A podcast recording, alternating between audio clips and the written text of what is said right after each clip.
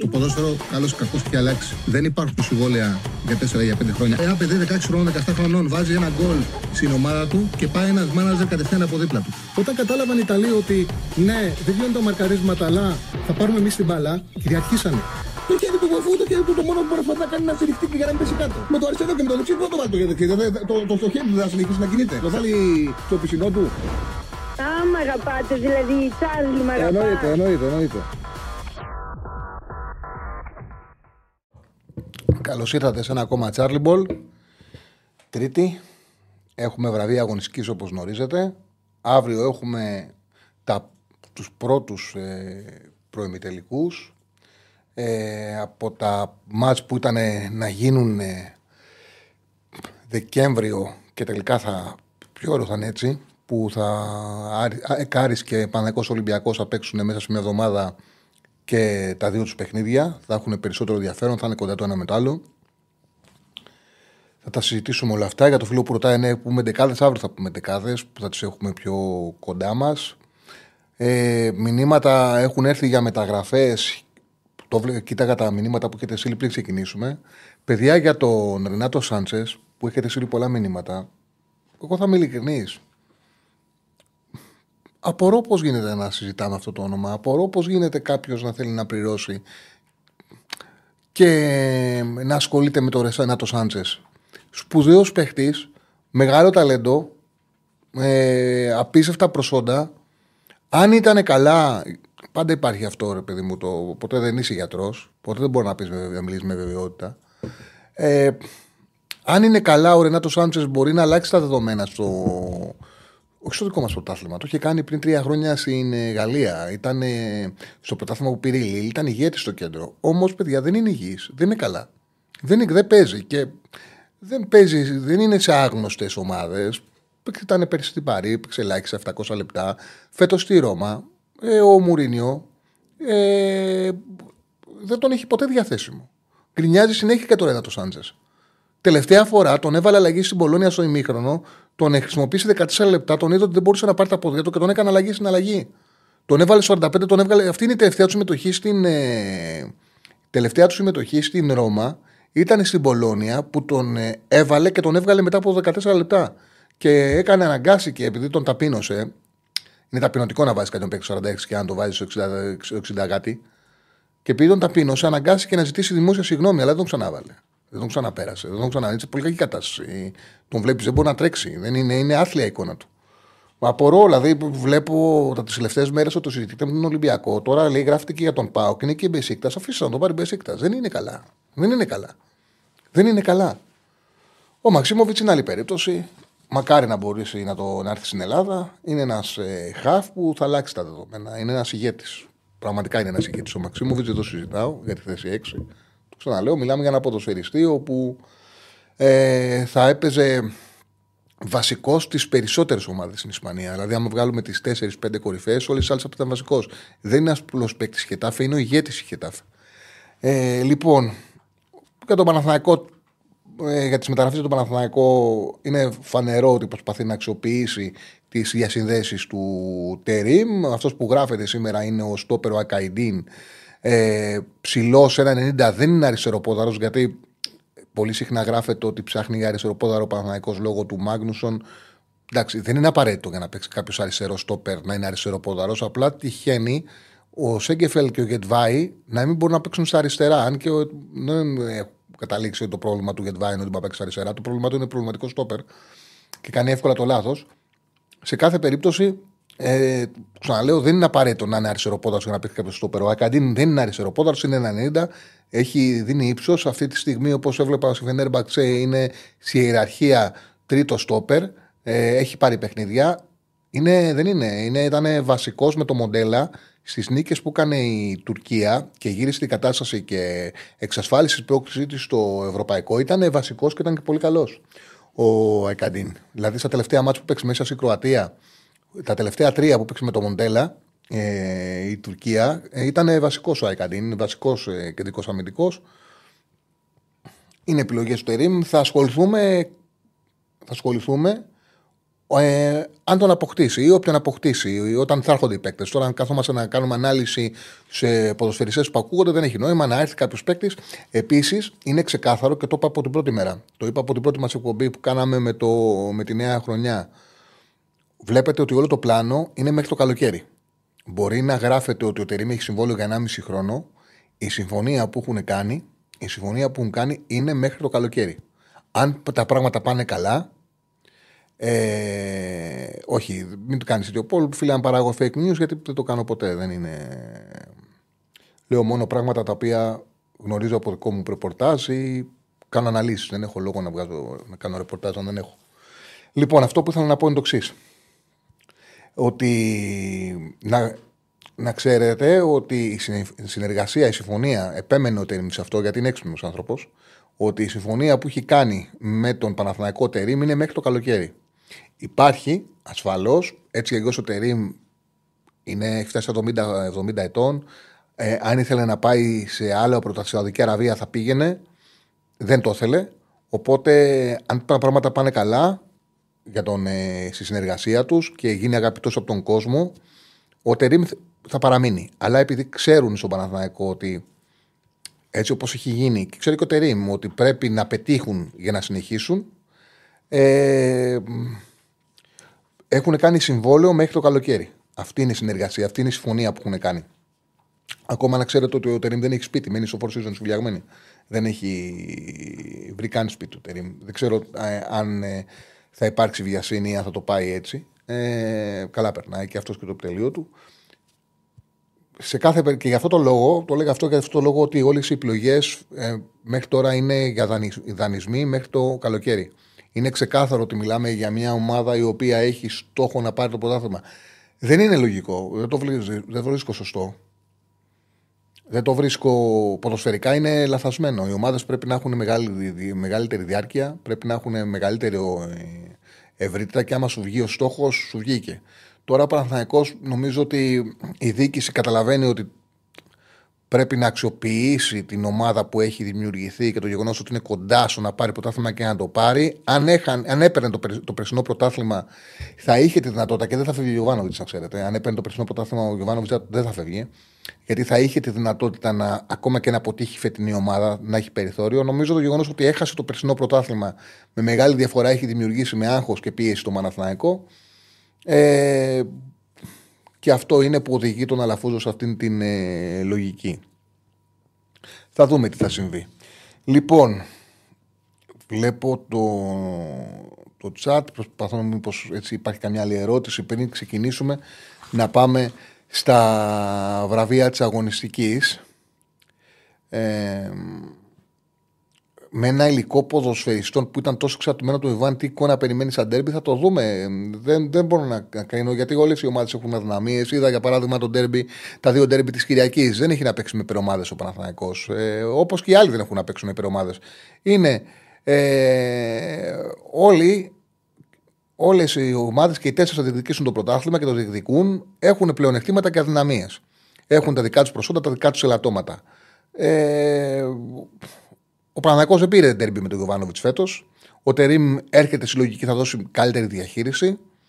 Δεν νομίζω ότι, ότι έχει πρόβλημα το Ρώσο του Παναγιακού, ότι θέλει κάποιες ενισχύσεις που με δεδομένο ότι τα τέρμπι ήταν τον Ιανουάριο και η αλλαγή έγινε 26 Δεκεμβρίου, δεν γινόταν να, να έχουν γίνει ήδη. Θα δούμε και τι μεταγραφές θα έρθουν ε, και τι θα γίνει στη συνέχεια. Δεν, μπορείς να, δεν υπάρχουν βεβαιότητε.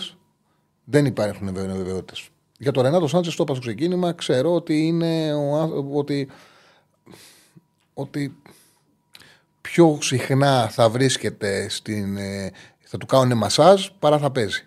Πιο συχνά θα βρίσκεται στο ιατρικό, στο ιατρικό κέντρο της ομάδας παρά στο γήπεδο. Δεν είναι. Είναι λάθος. Δεν καταλαβαίνω πώς γίνεται να ασχολούνται ομάδες να δώσουν τόσα λεφτά σε ένα παίκτη που είναι μόνιμα τραυματίας. Και δεν γίνεται να μην βλέπουν το τι συνέβη στη Ρώμα, τον πήρε η Ρώμα δανεικό και τον δίνει χωρίς να έχει λύσει σε αυτούς τους χώρους γιατί δεν παίζει. Δεν είναι διαθέσιμος να αγωνιστεί. Ε, παίζει 25 λεπτά και μετά δηλώνει τραυματίας. Ο Μουρίνιο έχει τρελαθεί. Στο τελευταίο του παιχνίδι, το ξαναλέω, τον έκανε αλλαγή σε 14 λεπτά και του ζήτησε δημόσια συγγνώμη γιατί τον έβλεπε ότι δεν μπορούσε να κουνηθεί. Τον, μου άρεσε πολύ αυτός ο παίκτης. Μου άρεσε πολύ, ήταν παιχτάρα. Στη Λίλ, το πρωτάθλημα που πήρε η Λίλ ήταν ο κύριος λόγος που το πήρε. Δεν είναι καλά, δεν είναι υγιής, είναι μόνιμα τραυματίας. Δεν έχει λόγο. Διάβασα σήμερα ότι ασχολείται λέει και ο Πάοκ, ο Μπεσίτα. Α τον αφήσουν τους Μπεσίτα. Λοιπόν, πάμε στα, πάμε στα βραβεία της αγωνιστικής. Ε. Πάμε στην καλύτερη δεκάδα. Πάμε βραβεία.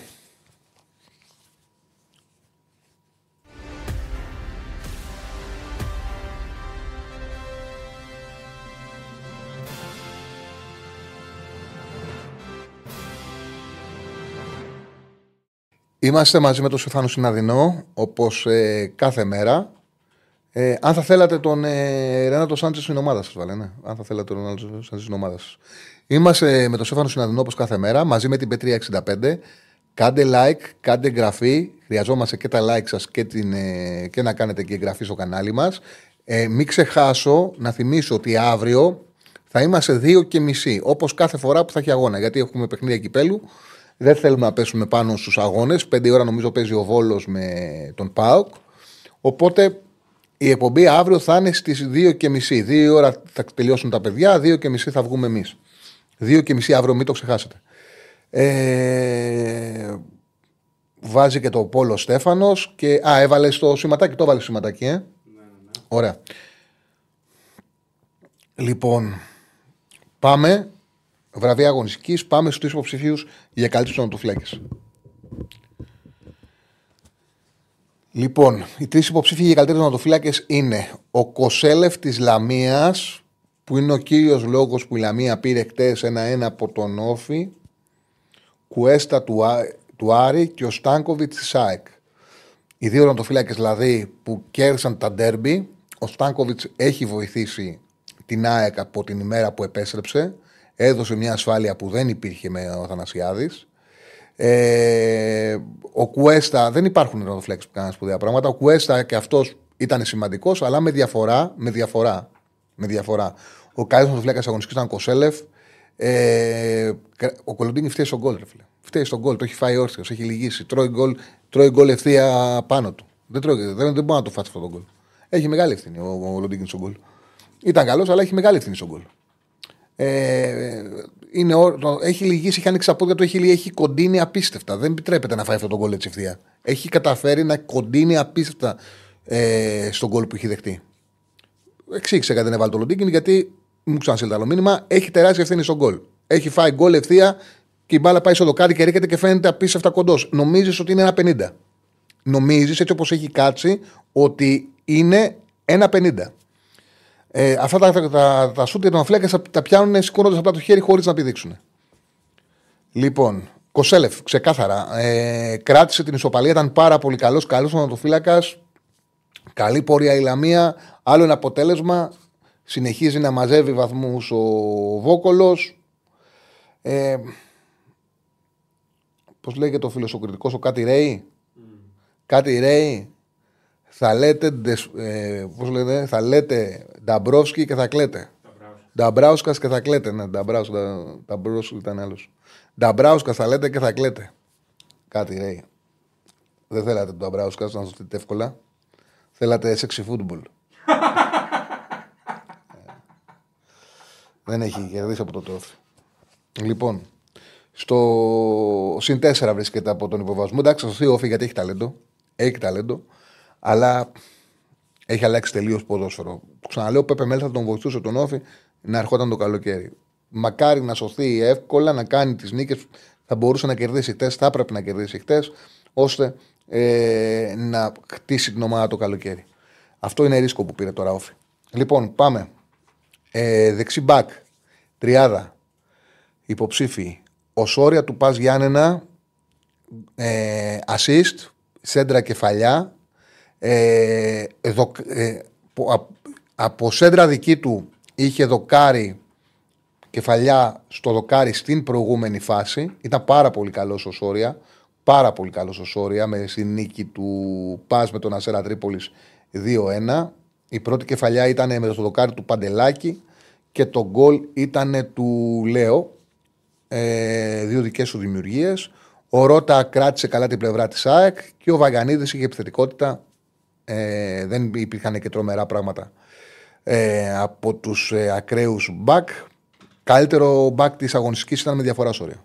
Με διαφορά ήταν ο καλύτερος μπακ της αγωνιστικής ο Σόρια στα δεξιά. Είχε ε, assist, είχε επιθετικότητα από τα δεξιά, ήταν πάρα πολύ καλός. Ο Ρότα έπαιξε στα αριστερά, έχει δίκιο. Ο Ρότα έπαιξε στα αριστερά και ήταν πολύ κακός στην πέσα δεξιά. Έπρεπε να βάλω. Έπρεπε να βάλω τον τέτοιο, ναι. Έπρεπε να βάλω τον Ντουμπάτζο τρίτο. Βάλτε τρίτο δεξιμπάκ τον Ντουμπάτζο. Αυτός έπρεπε να παίξει δίκαια. Ε, σαν ε, δεξιμπάκ. Έχει δίκιο. Ο Σόρια του Πας Γιάννενα πάντως ήταν ο καλύτερος δεξιμπάκ της αγωνιστικής. Αριστερό μπακ, τρεις υποψήφοι. Χουανκάρ, Λιάβας έδωσε assist στο πρώτο γκολ, άνοιξε την άμυνα με αυτή τη σέντρα στον Σπόραρ. Ο Λιάβας του Πανετολικού ήταν πάρα πολύ καλός ο Πανετολικός. Πολύ καλός ο Λιάβας. Είχε παίξει, ε, είναι δεξί μπακ ο Λιάβας και έπαιξε αναγκαστικά στα αριστερά και έκανε ένα πάρα πολύ καλό παιχνίδι. Μου άρεσε πάρα πολύ ο Λιάβας. Μου άρεσε πάρα πολύ και στη νίκη που είχε κάνει ο Πανετολικός την ε, περασμένη εβδομάδα που κέρδισε 3-2 το Πανσεραϊκό, παίζοντας άδεξη μπακ, αλλά εκεί ο Τορεχόν που κάνει χατρίκ κέρδισε τι εντυπώσεις. Και τον είδα σε λεωφόρο, ήταν πάρα πολύ καλός. Πάρα πολύ καλός. Ε, και Μοντόγια αμυντικά κλείδωσε την πλευρά, αλλά όπως βλέπω, ναι, Όπως βλέπω ότι ο, συμφωνούμε όλοι ότι ο Λιάβας ήταν εξαιρετικός. Εξαιρετικός. Ε, θα, θα είμαι ειλικρινής, πρώτη φορά τον ε, πρόσεξα νεαρός 22 ετών, τον πρόσεξα την προηγούμενη αγωνιστική. Δεν τον είχα παρατηρήσει.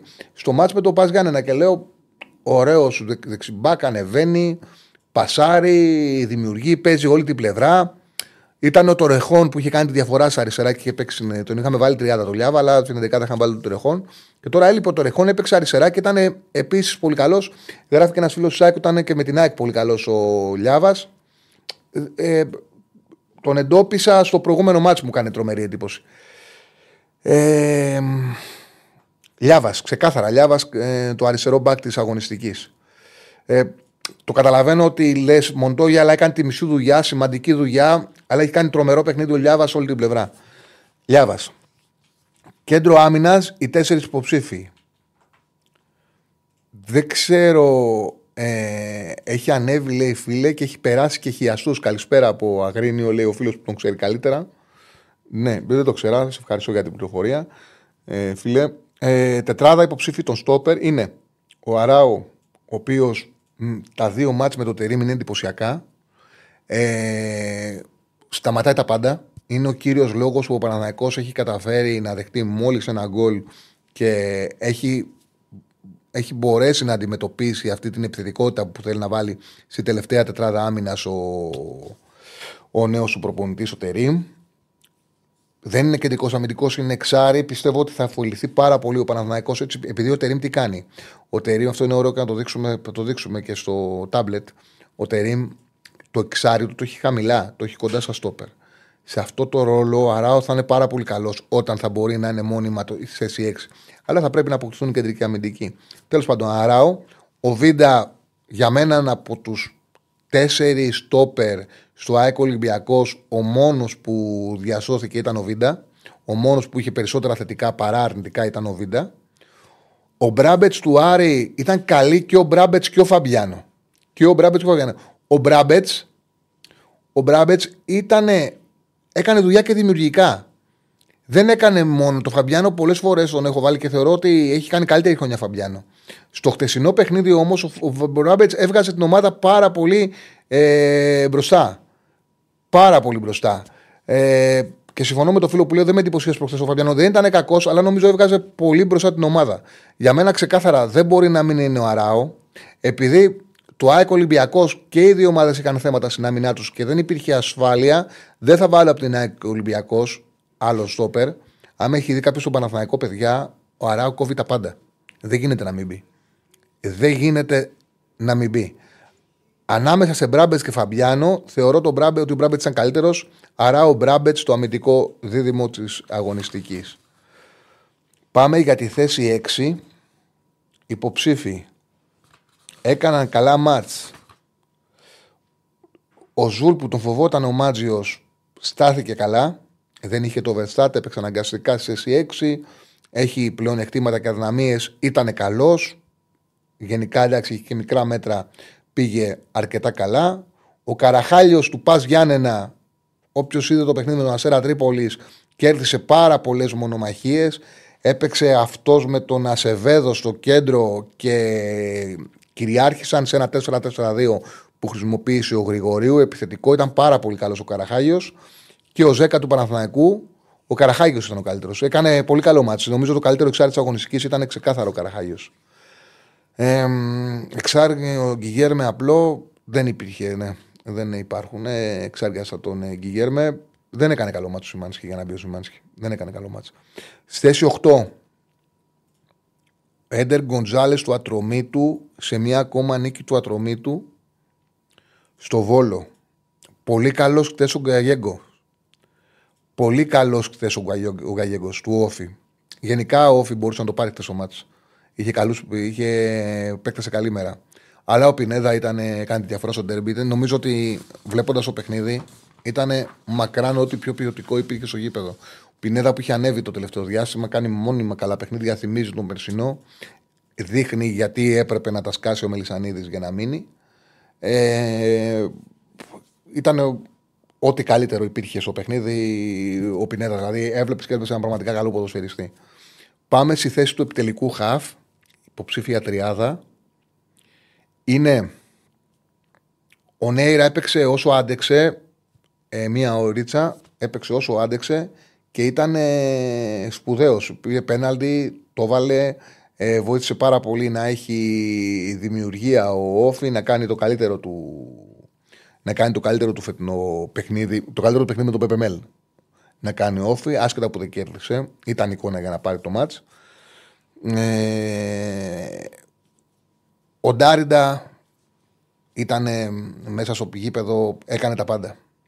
Έκανε τα πάντα. Δεν υπάρχει κάτι το οποίο δεν έκανε ο Ντάριντα μέσα στον αγώνα. Ήτανε, ήταν σπουδαίος. Είχε τρεις στι τρεις τρίπλες, τέσσερις key τέσσερα κοψίματα σε χαμηλά μέτρα, δύο στα δύο tackling, 46 επαφές με την μπάλα, ε, προθετικές πάσε. Έκανε τα πάντα. Ο Φορτούνης δεν ήταν από τα, από, τα, ε, από τα εξαιρετικά του παιχνίδια. Απλά πήγε πολύ μπάλα σε αυτόν. Πολύ μπάλα πήγε σε αυτόν. Θεωρώ ότι είχε μια φλιαρέα. Ενδεικτικό είναι ότι δοκίμασε 10 τρίπλες και πέρασε τρεις φορές τον αντίπαλο παίχτη.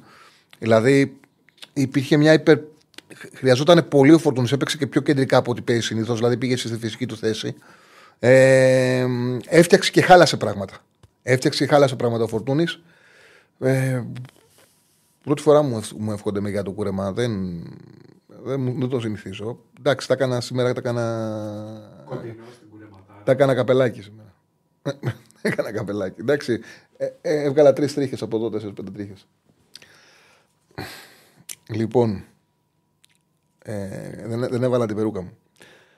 Ε, ξεκάθαρα ντάριντα, δεν χρειάζεται ε, συζήτηση. Ξεκάθαρα ντάριντα. Πάμε σε του δεξιούς εξτρέμ. Για άλλη μια φορά πήρε καλό παιχνίδι από το δεξί εξτρέμ του Ατρόμητος. Είναι μόνιμο. Έπαιξε ζεορομπάι όλο αυτό το διάστημα. Δεν ξέρω, το χάσω ρεπορτάζ, να 'μαι ειλικρινής. Άμα ξέρει κάποιος αν είναι τραυματίας, αν είχε κάτι ο Ρομπάι, έπαιξε λίγο με τον Ολυμπιακό και τώρα σε τελευταία παίζει ο Γιουμπιντάνα. Είναι υπέροχος. Έχει κάνει δύο σπουδαία παιχνίδια ο Γιουμπιντάνα και δίκαια μπαίνει στην ε, τριάδα. Θα ήταν υποψήφιος και για MVP, αλλά το έδωσα σαν ντέρμπι. Ο Αμραμπάτη Σάικ είχε στιγμές, είχε τα δύο κόρνερ που, που μπήκανε γκολ. Ε, είχε και μια πολύ ωραία μεγάλη πάσα στο ξεκίνημα του παιχνιδιού που δημιούργησε φάση. Είχε και πολλές χαμένες μονομαχίες πολλές χαμένε μανομαχίες. Και ο Σουλιμάνοφ του Άρη που σκόραρε, άνοιξε το σκορ σε μια πολύ μεγάλη νίκη του Άρη. Είναι μόνιμα σε θέσεις βολής, έχει ωραία κίνηση στον χώρο, δεν είναι κάτι σπουδαίο, αλλά είναι ένας αξιοπρεπέστατο παίκτης. Τραυματίας μου λέει ο φίλος ο Μάριος, τον ευχαριστώ γιατί το είχα χάσει. Αλλά ε, είναι πολύ καλό για τον ε, Ατρόμητο που έχει και τον. Ε, και μπαίνει, δηλαδή ήταν ο Ρομπάικ μόνιμα. Δεν υπήρχε φορά που να μην είναι στους κορυφαίους. Ε, και έχει παίξει τα τελευταία δύο Ιουμπιντάνα και είναι το ίδιο. Σουλιμάνοφ, Σουλιμάνοφ βασικό δεξί εξτρέμ. Πάμε στα αριστερά. Εδώ απλά δεν θέλω να βάλω δύο παίκτες σε λάθος θέσεις. Βέβαια, καμιά φορά το έκανα με το Ρότα που από συνήθεια τον έβαλα δεξιά και παίξει αριστερά. OK, okay, ο, ο Ντουμπάτζο, το διορθώσαμε αμέσως στην ώρα της εκπομπής. Ε, έχω αδικήσει κατάφορα τον Μπιφουμά από την άποψη που δεν είναι συμβασική εντεκάδα και το λέω γιατί όποιο ζει το Κυσιακά Πασαρακό ε, έχει περάσει όλη την ομάδα και βάλει μια γκολάρα. Ε, έχει κάνει ένα σπουδαίο παιχνίδι. Ε, δεν ήταν ανύπαρτο ο Σουλήμανο πέρα τον κολό, όχι, όχι. Δεν ήταν ανύπαρτο, ήταν καλός. Ήταν καλός. Ε, και συμφωνώ για τον φίλο που λέει ότι ο Άμπραμπα δεν ήταν καλός στο δεύτερο ημίχρονο και γι' αυτό το λόγο δεν του έδωσα ενώ ήταν εκπληκτικός στο πρώτο. Δεν ήταν καλός στο δεύτερο. Ο Μπιφουμά έχει κάνει ένα σπουδαίο παιχνίδι, αλλά ε, έπεσε πάνω στον Σαβέιρο που έκανε τον τέρμι με γκολ και ασή και έκανε τη διαφορά. Ήταν πολύ καλός ο Παμλίδη, ε, πέτυχε και το 2-1 έχει χάσει εύκολα γκολ. Αυτό δεν ήταν τόσο δύσκολο γιατί έχει κάνει λάθος απόφαση ο ανατοφύλακα του ε, ο Παπαδόπουλος του Αστέρα. Έχει βγει έξω και τον έχει πετύχει, αλλά έχει δύσκολη γωνία και κάνει καλή εκτέλεση. Ήταν δρασίριο όλο το παιχνίδι παίζοντας ε, σαν άριστο έξτρεμ. Τέλος πάντων, ο Μπιφουμά θα έπρεπε να είναι δεκάδα, αλλά έπεσε πάνω στον εντυπωσιακό Σαβέιρο και ο Σαβέιρο έκρινε τον τέρμπι και δεν γίνεται να είναι. Και πάμε στη κορφή της επίθεσης που έχουμε τρεις παίκτες που παίξανε σπουδαία.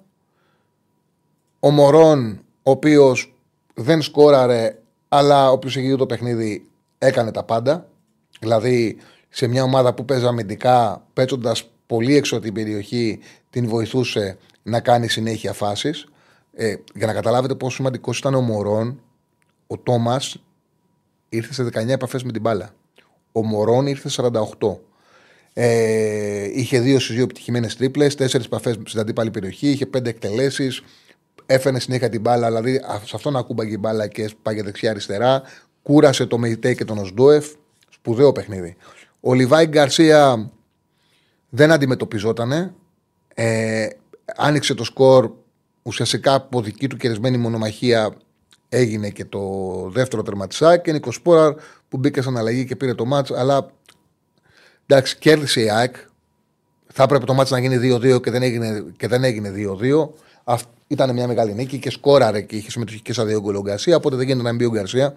Παρότι συνολικά είχε, καλή, είχε πιο γεμάτο παιχνίδι ο Μωρόν, αλλά δεν ε, πέτυχε γκολ που είναι σημαντικό για το Σεντερφόρ. Ε, Λιβάη Γκαρσία. Οπότε πάμε να δούμε την εντεκάδα, την καλύτερη εντεκάδα της αγωνιστικής. Κοσέλεφ, κάτω δοκάρια, Σόρι Αλιάβας, Αράο Μπράμπετς, Καραχάλιο Πινέδα, Σουλεϊμάνοφ Ντάριντα Σαβέιρο και Σεντερφόρ. Ε, Πώς πήγε το Πολ με τον Ερνάτο Σάντσες, 61% όχι, 39% ναι. Το κλείνω. Ναι. Κοίταξε να δεις, λέει ο φίλος Ασίου είναι το Τσάλι, το ότι επειδή αποθεώνει τον, επειδή σκορά τον Λιβάη Γκαρσία, δεν σκοράρει. Είναι δικά του γκολ, δεν τα βάλεις εκείνο τέρμα. Ε, δεν έβαλε, δεν του δώσαν την μπάλα πάνω στη γραμμή και την έσπρωξε. Έκανε, πήρε, πήρε δύο βήματα επιτόπιο και σήκωσε πάνω από όλη την άμυνα. Είναι γκολ ε, προσόντων που δεν τα έχει άλλη άμυνα. Γιατί κέρδισε η ΑΕΚ. Γιατί πήδηξε δύο φορές πάνω από την άμυνα ο Λιβάη Γκαρσία. Δεν είναι έτσι απλό και επειδή η ΑΕΚ για καιρό δεν έπαιρνε γκολ από το Σέντερφορ, το γεγονός ότι αρχίζει να παίρνει γκολ από το Σέντερφορ της η ΑΕΚ δίνει μια δυναμική. Ασφαλώς, φίλε, και έχει δίκιο ότι δεν έχει την ένταση που είχε και τα τρεξίματα που είχε. Δεν έχει βρει ακόμα τη φόρμα του. Όμως, ακόμα και έτσι, ακόμα και στο 40-50% δίνει κάτι στην κορφή της επίθεσης Nike που το έχει ανάγκη που δεν το είχε και κάνει τη διαφορά. Εδώ δεν εξετάζουμε. Δεν με ρώτησες ναι, άμα ο Λιβάη Γκαρσία είναι στην καλύτερη κατάσταση στη του και στο πανέ. Δεν είναι. Και σε αυτό που λες έχεις δίκιο. Όμως, βλέποντας την αγωνιστική, υπήρχαν φόρα αρκετοί, αλλά Κανένας δεν έκρινε ντέρμπι. Έκρινε ο Σπόραρ που μπήκε σαν δεύτερος επιθετικός, έδωσε την νίκη.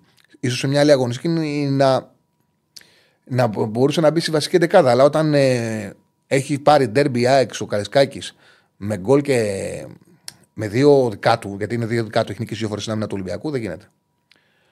Ε,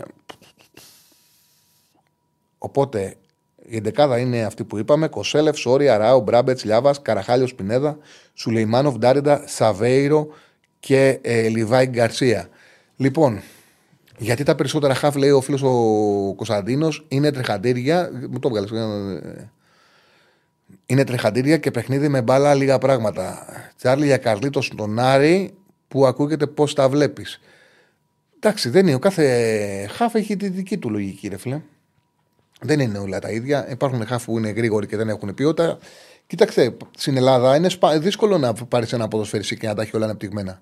Ή θα έχει ταχύτητα και θα του λείπει κάτι, ή θα έχει τεχνική κατάρτιση και θα του λείπει κάτι άλλο. Ή πάντα οι ποδοσφαιριστές, κάποιος δεν έρθει να παίξει στην Ελλάδα, κάτι έχει και κάτι δεν έχει. Είναι δεδομένο. Αν τα έχει όλα, δεν θα παίξει στην Ελλάδα. Απλά βλέπεις την χημεία που κάνει με την ομάδα και βλέπεις αν οι αρετές του είναι τόσο ανεπτυγμένες που μπορούν να κάνουν τη διαφορά. Υπάρχουν παίκτες που τα προσόντα τους είναι τόσο ανεπτυγμένα που κάνουν τη διαφορά στο ελληνικό πρωτάθλημα. Λοιπόν, ε, για τον Καρλίτος και τον Άρη είναι στόχος. Ε, φαντάζομαι ότι η Λαμία έχει αντιληφθεί ότι και μπορεί να πετύχει έναν υπερβατικό στόχο, αλλά που δεν θα της φέρει λεφτά, δηλαδή να μπει playoff, αλλά θα είναι πολύ σημαντικό το ότι το διεκδικεί. Αλλά είναι η πρώτη φορά στην ιστορία της που μπορεί να πουλήσει παίκτη. Οπότε θα κοιτάξεις τι προτάσεις έχει, θα θέλει λεφτά. Δηλαδή θα πρέπει να πάρει καλή πρόταση από τον Άρη. Και δεν ξέρω αν ο Άρης κάνει στη Λαμία καλή πρόταση για έναν επιθετικό, ο οποίος θα ξεκινάει σαν δεύτερος γιατί υπάρχει ο Μωρόν και σε κάποια παιχνίδια ο Μάτζιο θα παίζει μαζί τους. Δεν ξέρω. Δεν ξέρω. Το σίγουρο είναι ότι για να τον δώσει η Λαμία θα θέλει πρόταση, να πάρει λεφτά, να αξιοποιήσει τη μοναδική ευκαιρία που έχει να πουλήσει κάποιον. Λοιπόν, πάμε στον ε, MVP της αγωνιστικής που υποψήφι είναι είναι δύο του Άρη ε, και πραγματικά και οι δύο με δυσκόλυσαν πάρα πολύ. Ο Ντάριντα. Ναι, ναι, συγγνώμη, παίξε την κάρτα, ναι.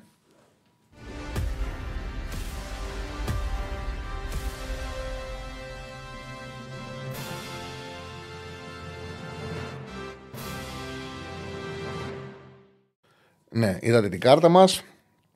Πληκτική δουλειά που έχουμε κάνει, που έχουν κάνει τα παιδιά. MVP υποψήφι Ντάριντα. Άρης. Σπουδαίο παιχνίδι σε όλα τα κομμάτια. Σαβέιρο έκανε το ντέρμπι και ο Γκαρσία που και αυτός έκανε το άλλο ντέρμπι. Αλλά εκεί έπαιξαν και άλλα πράγματα ρόλο για να κερδίσει, ή τουλάχιστον για να μείνει το 1-2. Γιατί το ξαναλέω, ας κινούνταν τον 2-2 και ας βλέπαμε το παιχνίδι τι θα συνέβαινε μετά. Μπορεί η ΑΕΚ να το ξανάπαιρνε. Λοιπόν, ο Ντάριντα είχε 46 επαφέ με την μπάλα, είχε τι τρίπλε 4-4 κυπάσε, τρία κοψίματα, 2 2 τάκλινγκ, τα έκανε όλα. Ε, θεωρώ ότι ο προπονητής του θα έλεγε Ντάριντα, όμως ο Σαβέιρα το πήρε το μάτσα. Αξιοποίησε τη, τα πίσω βήματα του Βιερίνια. Βρήκε χώρο, είχε έναν αντίπαλο που παίζε με πίσω βήματα, ήρθε από το πουθενά, από το πουθενά, τον έβαλε σέντρα, μισό γκολ και πέτυχε το δεύτερο τέρμα. Σαβέιρο MVP της αγωνιστικής του αξίζει και όλα έκρινε το ντέρμπι. Καλύτερος οπονητή της αγωνιστικής.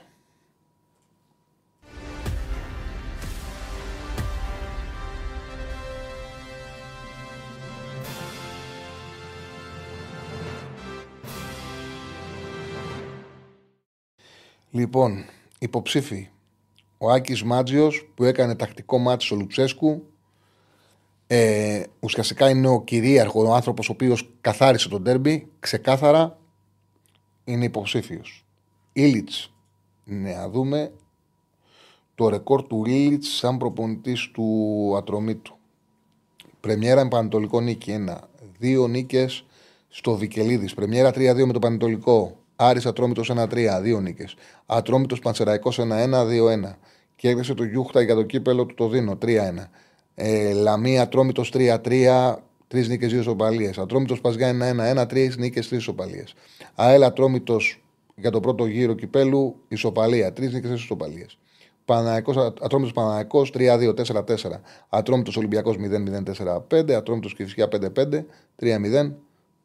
6 νίκες, 5 ισοπαλίες μηδενίτες. 11 παιχνίδια αίτητος. Στο τέλος του παιχνιδιού τον έβλεπε στον Ήλιτ και κάνει κάτι δηλώσεις. Κάτι δηλώσεις, δεν παίξαμε καλά. Με το μόνο που κρατάμε είναι η νίκη. Τον έβλεπες νευριασμένο. Νομίζεις ότι είναι προπονητής ε, για να πάει να πάρει πρωτάθλημα. Δηλαδή έκανε διπλό στο βόλο. Δεύτερη νίκη σε ρί. Αίτητα 11 μάτς. Εκτός έδρας διπλό, μεγάλο αποτέλεσμα και ήταν πολύ ενοχλημένος και πραγματικά έτσι βάζεις πίεση στην ομάδα σου, έτσι τις βελτιώνεις. Είναι μόνιμα στους τρεις, κάθε αγωνιστικής, λογικά. Ο Βόκολος δεν είναι για την εικόνα της ομάδας σου, δεν ήταν καλή η Λαμία στον Όφη.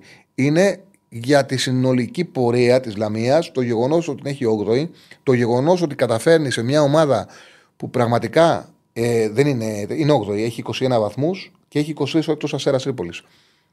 Ε, Όμως το γεγονός ότι ε, έχει φέρει σε τέτοιο επίπεδο τη Λαμία, παίζει τόσο ωραίο ποδόσφαιρο, το γεγονός ότι μπορεί ακόμα και χωρίς το Καρλίτος να παίρνει αποτελέσματα. Γιατί τι λέγαμε όλο το προηγούμενο διάστημα, ότι ο Καρλίτος επιθετικά τους οδηγεί, τους έχει λύσει το πρόβλημα στον γκολ. Στα τελευταία δύο παιχνίδια που κέρδισε τον Ολυμπιακό και πήρε ισοπαλία, δεν έχει παίξει ο Καρλίτος. Δεν έχει παίξει ο Καρλίτος. Ε, είναι δικό του, είναι στους υποψήφιους. Ξεκάθαρα όμως ο προπονητής της αγωνιστικής που στιγμάτισε την 17η αγωνιστική είναι ο Άκης Μάτζιο. Που έκανε τον τέρμπι, κάτι στο πονή του αγωνιστικής, Άκης Μάτζιο. Λοιπόν, πάμε βατόμουρο, πάμε κάρτα.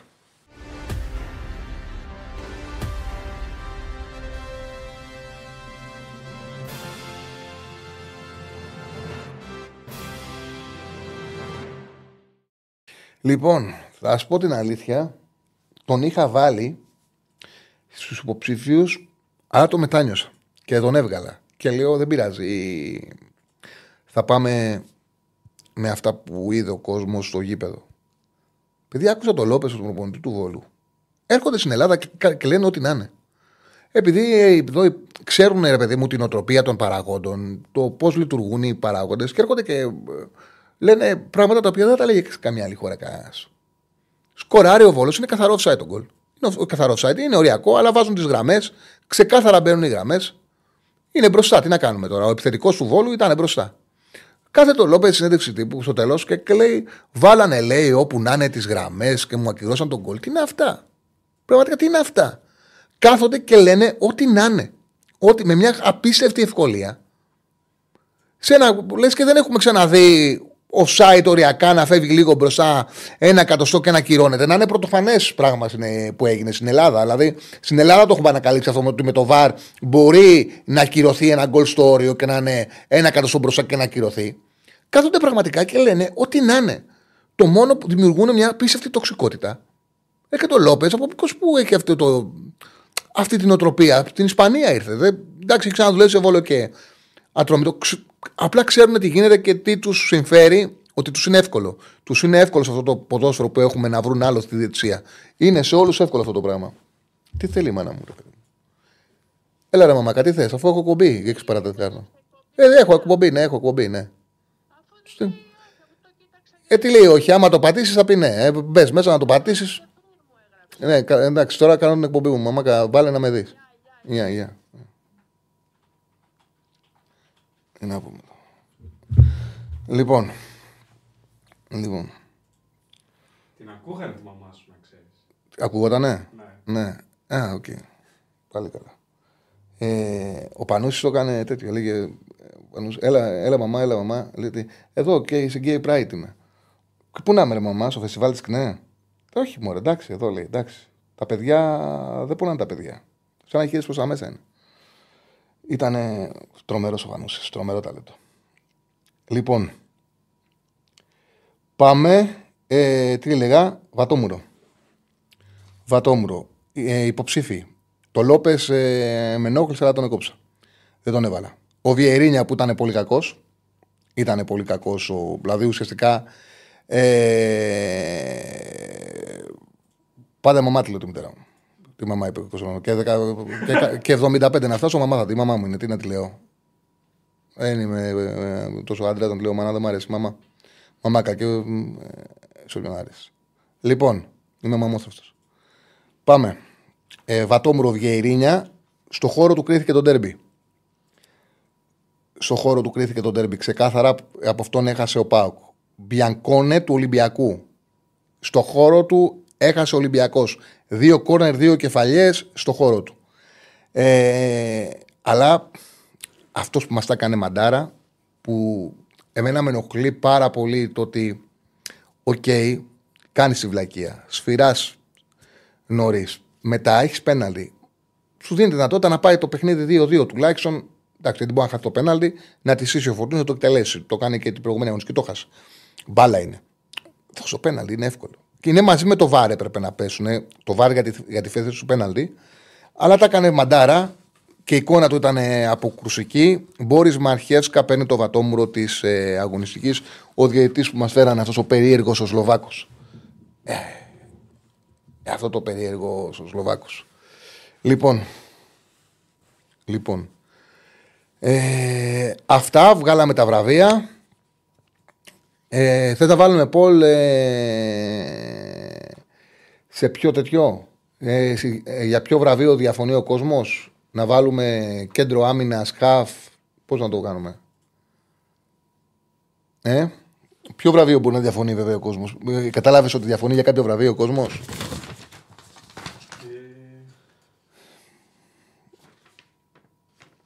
Ε, για προπονητή δεν νομίζω. Ο Μάτζιος το άξιζε. Α βάλουμε και καλύτερο προπονητή ε, και βγάλει το Μάτζιο εκτός που του το έδωσα εγώ και δεν το διαπραγματεύομαι. Ο Μάτζιος ήταν ο καλύτερος προπονητής αγωνιστικής. Ήλιτς, Βόκολος. Άντε, βάλε και τον Μάτζιο να ψηφίσει ο κόσμος. Ήλιτς, Βόκολος, Μάτζιος και Πετράκης του Πανετολικού. Καλύτερος προπονητής αγωνιστικής. Πήδεξαν από πάνω του, ναι. Για το είπα και το ανέλησα χτε για τον Μπιανκόνε που λέει ο φίλος Κωνσταντίνος, που λέει για μένα δεν έχει τόσο ευθύνη ο Μπιανκόνε, ο Ολυμπιακός έπαιζε ζώνη. Δεν διαφωνώ. Όμως ε, ε, πήδηξε από πάνω του και τις δύο φορές ο Γκαρσία και έχει και ευθύνη και η άμυνα γιατί έπρεπε να υπάρχει παίκτης στην κίνηση του Γκαρσία από πιο πίσω. Και γι' αυτό το λόγο ε, ήταν κάτι το οποίο το ανέλησα και έχω στην εκπομπή και δεν έχει άδικο να σου πω την αλήθεια. Χωρίς να σημαίνει ότι δεν φταίει πήδηξε χωρίς να έχει επαφή με τον παίκτη, χωρίς να βλέπει τι γίνεται πίσω του. Λοιπόν, πάμε στους γραμμές. 2-10-22-05 4-4-4 το τηλεφωνικό μας κέντρο. Ξέρετε τι έχω κάνει. Και μισό λεπτό, δώσω μου μισό λεπτό. Ξέρετε τι έχει κάνει και δεν βρήκε η μητέρα μου την εκπομπή και έχει δίκιο η κακομοίρα. Ε, δεν την ανέβασα στο facebook και η μητέρα μου τη βλέπει πάντα από το facebook μου και εγώ ξέχασα να ανεβάσω. Το ξέχασα. Οπότε δεν έφταιγε η μητέρα μου δηλαδή που δεν έλεγε την εκπομπή μου. Τουλάχιστον ε, στο ραδιόφωνο δεν με ακούγε ποτέ, δεν ήταν εύκολο. Στο... Εδώ είναι πιο εύκολο. Μπαίνει και το βλέπει. Και μου κάνει μετά παρατηρήσεις ληστικά. Άμα αντίθηκα ωραία, άμα με είδε πιο παχύ, πιο λεπτό, άμα φαίνεται το παπούτσι μου, άμα δεν φαίνεται το. Κάνει τέτοιες παρατηρήσεις. Λοιπόν, κάτσε να το ανεβάσω όμως στο facebook την εκπομπή. Τουλάχιστον να μπορεί να δει η μαμά μου. Τσάρλι, περιμένω. Έλα, έλα, κόσα μου, πάμε. πάμε. Χρόνια πολλά, πρώτα καλή χρονιά. Καλή χρονιά, χαμήλωσε το μου λίγο σέφα να ακούγεται πάρα πολύ δυνατά. Ναι. Ναι, ναι, περίμενε. τώρα όχι, όχι, όχι, όχι, εσύ, όχι εσύ, όχι εσύ. Ο, ε, Στέφανε, χαμήλωσε το λίγο, ακούγω πάρα πολύ δυνατά τα ακουστικά. Για μίλα κοσά. Ναι. ναι, λέω δεν τα έχουμε πει α, για την καινούργια χρονιά ναι. και ίσως γίνω κουραστικός γιατί θέλω να γυρίσω λίγο πίσω και να να σου πω παρόλο που ξέρω τη, τη γνώμη σου για την απόλυση του Γιωβάνοβετ, ότι τι, τι ξέρεις και τη δική μου τη γνώμη του. Όσο πιο νωρίς έφευγε για μένα, τόσο καλύτερα ήταν. Εγώ χάρηκα πραγματικά που έφυγε. Να πάει στο καλό του, οφείλουμε πάρα πολλά. Μας έκανε ομάδα, ναι. Να του στήσουμε ένα άγαλμα. Νομίζω έχει ταβάνι και δεν θα παίρναμε τίποτα απολύτως. Θα μου πεις τώρα και με τον Τερήμ μπορούμε να πάρουμε; Υπάρχει μια ελπίδα στο φως, ε, στο τούνελ βλέπει ένα φως και νομίζω ότι υπάρχει μια ελπίδα έτσι. Τώρα, πάμε στον Τερίμ για τα δύο παιχνίδια αυτά τα οποία είδαμε. Με τα Γιάννενα προσπάθησε να παίξει αυτό το, για το οποίο φημίζεται. Για όσους δεν ξέρουν, οι ομάδες του Τερίμ παίζουν περισσότερο από τον άξονα παρά από τα πλάγια. Το είδαμε αυτό με τα Γιάννενα, γιατί η μπάλα πέρναγε από Αράο, Πέρεθ, έφτανε στον Μπερνάρ και με με τον Πανετολικό είδαμε και το άλλο που θέλει να παίξει, το 4-4-2. Έτσι θα αξιοποιηθούν, εγώ πιστεύω, και τα τρία σεντερφόρ. Όσο και αν εγώ πιστεύω ότι ο Ιωαννίδης δεν είναι σεντερφόρ 100% και μπορεί να παίξει απ' έξω. Αλλά νομίζω ότι θα ταιριάξει καλύτερα στον Παναθηναϊκό αν μάθει να παίζει έτσι. Ήταν φανερό με, τη, με τον Πανετολικό όταν έπαιξαν δυο σεντερφόρ ότι τράκαραν, δεν ήξεραν πώς να παίξουν. Αυτό βέβαια θα βελτιωθεί με το χρόνο. Το κακό είναι ότι δεν έχει χρόνο ο Τερίμ. Με τα ντέρμπι αυτά τα συνεχόμενα δεν έχει χρόνο εγώ νομίζω. Δηλαδή τώρα... ναι, αλλά σε αυτό θα κρυθεί και η απόφαση. Γιατί θα μπορούσε μια αλλαγή να μείνει ο Γιωβάνος μέχρι το τέλος και το καλοκαίρι να αποφάζει με ηρεμία ο Αλαφούζος να φέρει το Τερίμ για παράδειγμα και εκεί θα κρινόταν και δίκαια. Γιατί τώρα ο Τερίμαν, αν δεν πετύχει, γιατί δεν ξέρουμε τι θα συμβεί, Γιατί τώρα θα φέρει τους παίκτες του, θα φέρει τους παίκτες δανεικούς μέχρι το καλοκαίρι. Αν δεν πετύχει, η αίσθηση μου θα κρυθεί άδικα. Θα κρυθεί από το θυμικό του κόσμου, από το γεγονός ότι αγαπάει τον Γιωβάνοβιτς, η μεγάλη πλειοψηφία των κόσμου του Παναθηναϊκού και θα κρυθεί από μια ομάδα που δεν είναι δική του και κατά την άποψή μου θέλει βελτίωση για να μπορέσει να πάρει το πρωτάθλημα. Θέλει βελτίωση αυτή η ομάδα. Δεν θα κρυθεί ο Τερήμ, θα τα βάλουν όλοι με τον Αλαφούζο. Αν αποτύχει ο Παναθηναϊκός αυτή τη στιγμή, υπεύθυνο θα είναι ο Αλαφούζος. Ενώ πριν υπεύθυνο θα ήταν ο Γιωβάνοβιτς. Αυτό είναι που εγώ για πρώτη φορά δίνω δίκιο στον Αλαφούζο και λέω ότι έκανε πρώτη φορά μια ενέργεια. Παρόλο που φίλοι μου οργανωμένοι πιστεύουν ότι είναι μια κίνηση του Αλαφούζου ακόμα για να χαλάσει ό,τι καλό πήγε να γίνει για μια ακόμα φορά στον Παναθηναϊκό. Τέλος πάντων, να, να δούμε τι θα γίνει και αύριο. Εγώ πιστεύω αύριο είναι πολύ σημαντικό παιχνίδι για τον Παναθηναϊκό. Όχι για το κύπηλο αυτό καθ' αυτό, όσο για την εμφάνιση και την εικόνα που θα δείξει στο πρώτο ντέρμπι του Τερίμ. Έτσι, γιατί έχουμε Ολυμπιακό, ΑΕΚ, Ολυμπιακό παρακαλώ. Έτσι, Και Αστέρα, πάω. Και πάω μετά. Αστέρα ανάμεσα, Ναι. ΠΑΟΚ μετά και μετά Ολυμπιακό ξανά. Οπότε καταλαβαίνεις ότι είναι τόσο μεγάλο το πλαίσιο των αγώνων που οριστική Βέβαια. αποτίμηση θα γίνει στο τέλος αυτών των παιχνιδιών. Βέβαια. Ε, θα έχει πολύ ενδιαφέρον. Για μένα έχει ένα θετι- πλεονέκτημα ο Τερήμου ότι στο πρώτο γύρο ο Παναγιώτης δεν πήρε ντερμπι και έχει μια μεγάλη αδυναμία, μια μεγάλο μειονέκτημα ότι αν δεν πάει καλά στα ντερμπι θα μπορεί να μείνει πάρα πολύ πίσω και να του χρεωθεί ένα, το γεγονός αυτό σε μια ομάδα που δεν είναι δική του, δεν μπορεί να τη ξέρει καλά και θέλει και βελτίωση για να μπορέσει να πάρει το τάθλημα. Δηλαδή είναι λίγο περίεργη η κατάσταση. Ε, άμα ήταν ένα-δύο μάτς ε, για τον Παναθηναϊκό θα ήμουν αισιόδοξος όσο αφορά τη διαχείριση που θα γίνει. Ε, το ότι είναι πολλά τα μάτς και συνεχόμενα, αυτό με προβληματίζει, θα δούμε πάντως. Δεν θέλω να πω να αφήσουμε το κύπελο, γιατί με τον Ολυμπιακό δεν θέλω να αφήνουμε τίποτα. Αλλά πρέπει να δοθεί βάση στο πρωτάθλημα.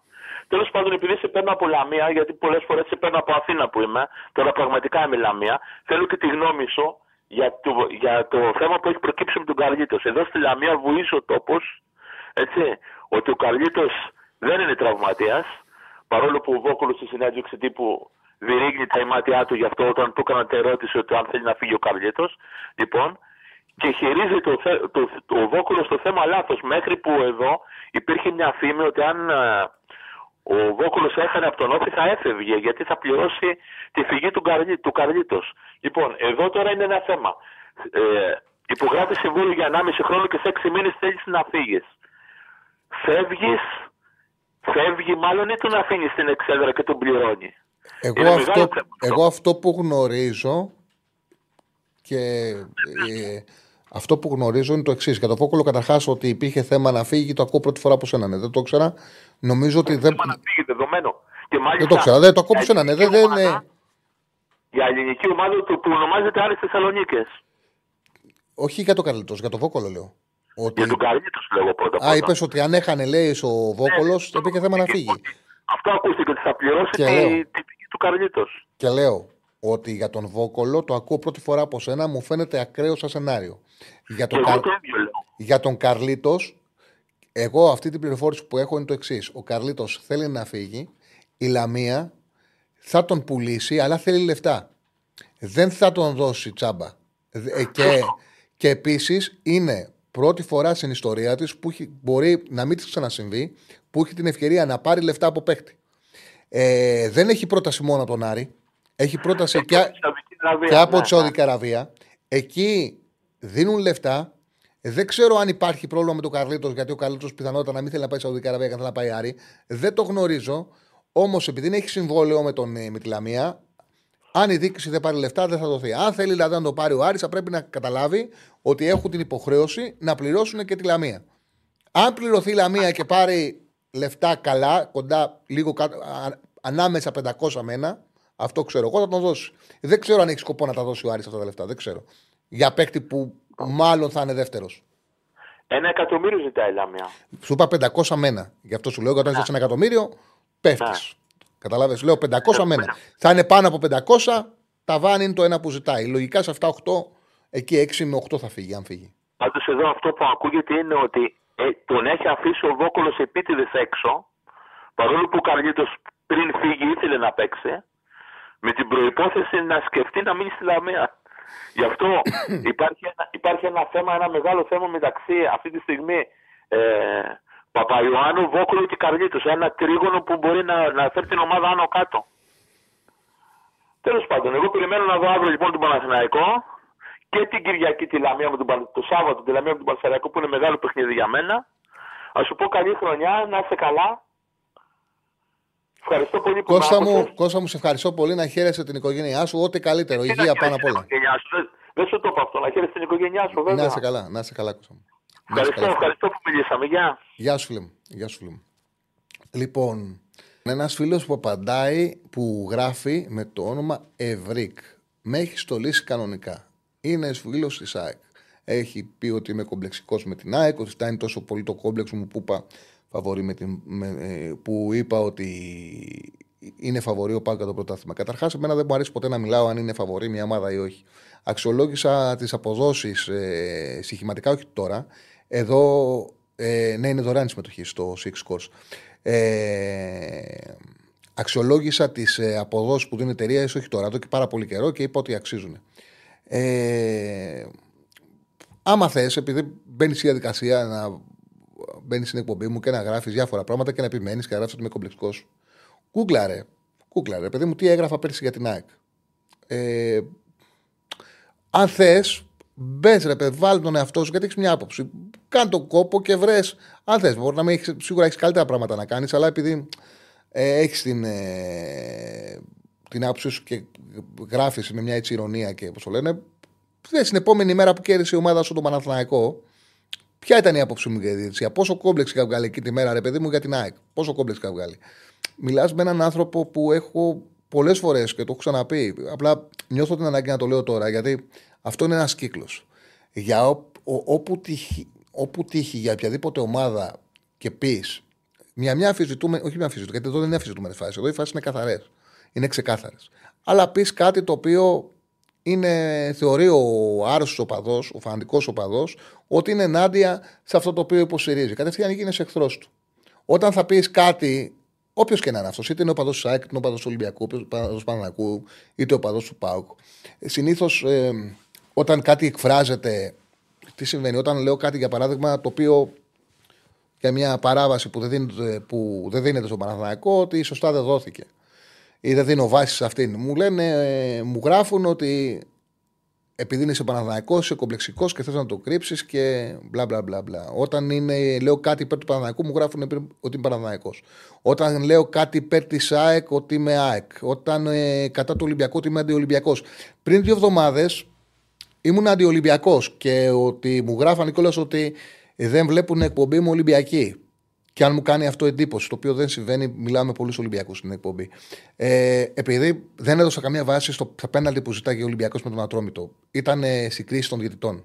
Δεν είμαι άνθρωπος ο οποίος θα κάτσω και θα πω στο πέμπτο λεπτό, αυτό που θέλω να κάνω τώρα οι φίλοι Τσάικ, στο πέμπτο λεπτό ε, υπήρχε πάτημα, πρέπει να δώσει κίτρινη κάρτα. Και στο 8 λεπτό δεύτερη κίτρινη κάρτα. Δεν είναι έτσι το ποδόσφαιρο.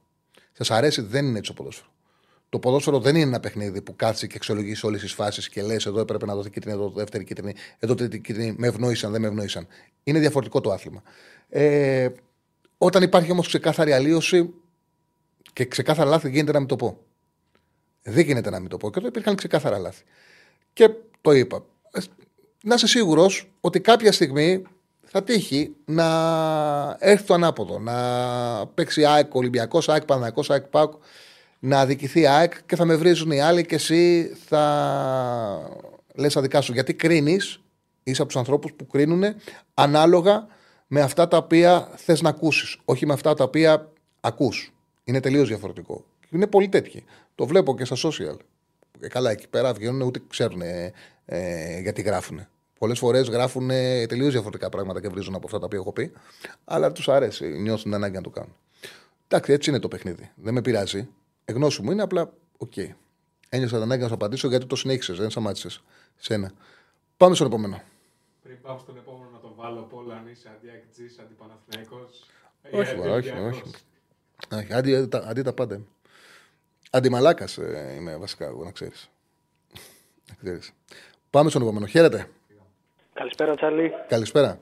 Κάτσε κλείσει στο YouTube. Αντώνη Σάικ, Ναι, ναι. τι γίνεται; Μια χαρά. Πριν ξεκινήσουμε έτσι λίγο για ΑΕΚ και τον Ντέρμπι και τα λοιπά, για το χθεσινό νέο το μεγάλο που είχαμε το θάνατο του Μπεκεμπάουερ. Ξέρεις, ε, τον, εγώ είμαι το 95 γεννημένος, οπότε... 95. Μόνος σε βιντεάκια και με μεγάλη διαφορά από, τη, από τα χρόνια που μεγάλωσα.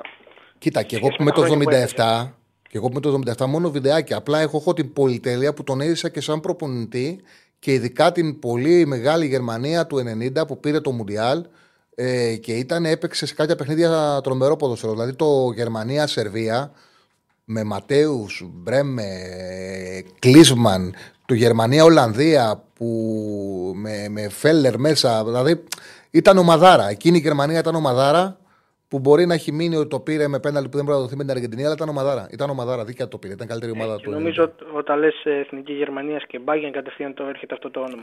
Ξεκάθαρα. ξεκάθαρα. Ε, έτσι κάθισα και σκέφτηκα μετά από αυτό την είδηση που βγήκε χθες ότι που κατάλαβα ας πούμε και ακόμα και σε μένα στη γενιά μου ότι έχει μεγάλη επιρροή είναι ότι αρχές 2000 που ήμουν πιτσιρικάς και παίζαμε μπάλα άμα κάποιο παιδί ήταν στην άμυνα και έπαιζε λίγο πιο άνετα με το ποδόσφαιρο το λέγαμε τι είσαι ο Μπικε Power δηλαδή, ενώ ήταν 30 χρόνια μετά από τη στιγμή που έπαιζε αυτός όντως μπάλα ενώ δεν τον είχε ζήσει κανείς μας το θυμάμαι σαν ατάκα αυτό χαρακτηριστικά δηλαδή άλλαξε όλη τη θέση Δεν έπαιζε και. Δηλαδή έπαιξε ένας κεντρικός αμυντικός τότε την θέση όπως παίζεται με, παίχτηκε μετά από 30-40 χρόνια. Με μια απίστευτη κεφαλικότητα, με μια απίστευτη ποιότητα, ένα κομπιούτερ στο κέντρο της άμυνας. Ναι, Ε, αναφερόμαστε μοναδικός, δηλαδή- μοναδικός και- αναφερό- Αναφερόμαστε σε ένα παίχτη που εμείς δεν είχαμε ζήσει, δεν είχαμε καμία επαφή. Και μην ξεχνάς ένα. Νομίζω, δεν ξέρω ποιο το έχει κάνει και ο Ζαγκάλο. Νομίζω και ο Ζαγκάλο που πήρανε, πήρε σαν ποιος προπονητής, δεν θυμάμαι ποιος. σαν προπονητής και σαν παίκτης. Νομίζω ότι το έχει κάνει. Πρέπει να το έχει κάνει και ο Ζαγκάλο να έχει πάρει σαν προπονητής και σαν Σίγουρα, παίκτη. σίγουρα. Απλά θυμάμαι και ένα τρίτο όνομα έτσι, σε ένα άρθρο που είδα σήμερα. αλλά Δεν, είμαι Ποιο σίγουρος. ήταν το τρίτο; δεν το θυμάμαι αυτό. Έτσι νο- νομίζω ότι είδα τρίτο. Δεν είμαι σίγουρος. Για αυτούς τους δύο είμαι σίγουρος. Οι δύο είναι σίγουροι. Ναι, άμα θυμάται κάποιος, αν κάποιος έχει ακούσει το τρίτο, θα το πει και θα το επεξεργαστώ να δω αν ισχύει. Τώρα για το ντέρμπι, ας πούμε. Ξέρεις, είναι λίγο παράξενο ο καθένας ανάλογα με τι ομάδα είναι που βλέπει τις φάσεις. Δηλαδή και οι δημοσιογράφοι ή οι εκάστοτε αναλυτές ανάλογα με την ομάδα που κάνουν Ντεσάμπ, ρεπορτάζ- Ντεσάμπ, Ντεσάμπ. Ντεσάμπ, Ναι, ναι. Ντεσάμπ, Ντεσάμπ. Ανάλογα την ομάδα που κάνουν ρεπορτάζ, με ποια οπτική αναλύουν τις φάσεις. Δηλαδή, μιλάμε για δύο ξεκάθαρες φάσεις που ευνοήθηκε. η ΑΕΚ. Δηλαδή, τώρα τι μπορούμε να πούμε. Ακούγεται ότι έγινε επιθετικό στον Γκάν. Υπάρχει τέτοιο τραύμα που στο ποδόσφαιρο που δίνεται επιθετικό φάουλ. Δηλαδή, βλέπουμε 20 μάτς ε, κάθε Σαββατοκύριακο εξωτερικό, Αγγλίες τέτοια και δεν γίνονται αυτά τα τραβήγματα. Είναι ενοχλητικό γιατί γίνεται αυτό που είπες εσύ, ότι μειώνουμε την αντιληπτική μας ικανότητα ώστε να πάμε με το αυτό που θέλει η ομάδα, ας πούμε. Παρα- Είναι, παράδειγμα, είναι εκτός από κάτι τη το οποίο Ναι. με- μπορεί να με τρελάνει. Και εμένα Ε, με δεν, μπορώ, να- τρελαίνει. γιατί δεν μπορώ να το καταλάβω. Μπορεί μπορεί να με τρελάνει. σα ίσα που όταν είσαι μια ομάδα, αυτό σε κάνει να τη ξέρεις καλύτερα και να κατανοήσει καλύτερα. Πώς γίνεται ένας άνθρωπος να βάζει τον εαυτό του τόσο υπό για να υποστηρίξει ε, το ομάδα. θέλω του. Δεν το καταλαβαίνω γιατί δεν το έχω σαν ανθρωπία, δεν το είχα ποτέ μου. Ε, ακριβώς. Πάντα ήταν διαφορετικό αυτό. Ήξερα τι θέλω και ξέρω τι βλέπω. Είναι τελείως διαφορετικό το τι θέλω με το τι βλέπω. Ε, ναι. Ακριβώς. Δηλαδή τις είδαμε τις φάσεις. ΑΕΚ είμαι και εγώ πηγαίνω και γήπεδο, αλλά τις είδαμε τις φάσεις. Δεν έγινε κάτι, εντάξει. Δεν είναι, δεν είναι κακό να πεις ότι όντως έγινε αυτό. Μα δεν έχει αδικηθεί τόσες φορές η ΑΕΚ από τον Ολυμπιακό. Ακριβώς. Δεν Η- έχει αδικηθεί. Πόσες φορές έχει αδικηθεί. Εντάξει, τώρα δεν το βλέπεις. Άμα, μα ξέρεις, πρέπει να σκέφτεσαι. Άμα στην ομάδα μου συνέβαιναν αυτές οι δύο φάσεις, δεν θα ήμουν ενοχλημένος. Θα είχα Δεν θα ήμουν τρελαθεί, σαν- θα είχα- θα είχα Τι θα νευριαστεί. έλεγε. Τι Θα θα είχα έλεγες. Θα έλεγες ότι ήταν ε, ε, η πίσω κάμερα. Ναι, ναι, όχι μωρέ, δεν ήταν πέναλτι. Η πίσω κάμερα δείχνει ότι μάλλον είναι χέρι. Δεν ήταν. Ε, δεν έπρεπε να μετρήσει τον κόλ του Μασούρα. Ε, αν το βάζει τον κόλ ο, ο Γκατσίνοβιτς. Δεν έπρεπε να μετρήσει τον κόλ του Γκατσίνοβιτς γιατί στην πίσω φω- κάμερα μάλλον φαίνεται ότι πάει την μπάλα στο χέρι. Και εδώ που κάνει ο Μπιανκόνε αργό τάκλιν και βρίσκει το Λιβάη Γκαρσία, στο ξεκίνημα της φάση τον ακουμπάει. Καλός ο διαιτητής δεν μας έδωσε το πέναλτι. Ήταν πάρα πολύ αργά και α, τον, α, του έκανε και επιθετικό φάουλ πριν. Αυτά θα λέγες. Δεν το καταλαβαίνεις ότι σε αυτή την. πε- Ε, Δεν, το, δεν μπορώ να καταλάβω πώς γίνεται να σκέφτονται τόσο μεροληπτικά. Δεν μπορώ να το καταλάβω. Είναι και αυτό που, ξέρεις, που βγαίνουν, τα, βγαίνουν τα ρεπορτάζ, που βγαίνουν όλοι και λένε τις γνώμες τους από, την, ο- από το περιβάλλον, όχι της ομάδας, του ρεπορτάζ και τα λοιπά. Και ο- επηρεάζεται ο κόσμος από αυτό. Α πούμε, σήμερα παράδειγμα, άκουσα κάτι στο ράδιο αφορά τον Παναθηναϊκό βέβαια και πήγα να πέσω σε κολόνα της ΔΕΗ από έναν δημοσιογράφο, δεν χρειάζεται να πούμε όνομα ούτε μέσο, που, μου- που λέει αύριο θα παίξει ο Μπερνάρ γιατί είναι, ε, ταιριάζει στην πίεση που θέλει να εφαρμόσει ο Τερή. Είναι πιεστικός. Αλλά πήγα να πέσω στο, στη ΔΕΗ πάνω στην κολόνα. Ε, τώρα κάτι ακόμα έτσι και να μιλήσουν και οι επόμενοι, δύο πραγματάκια.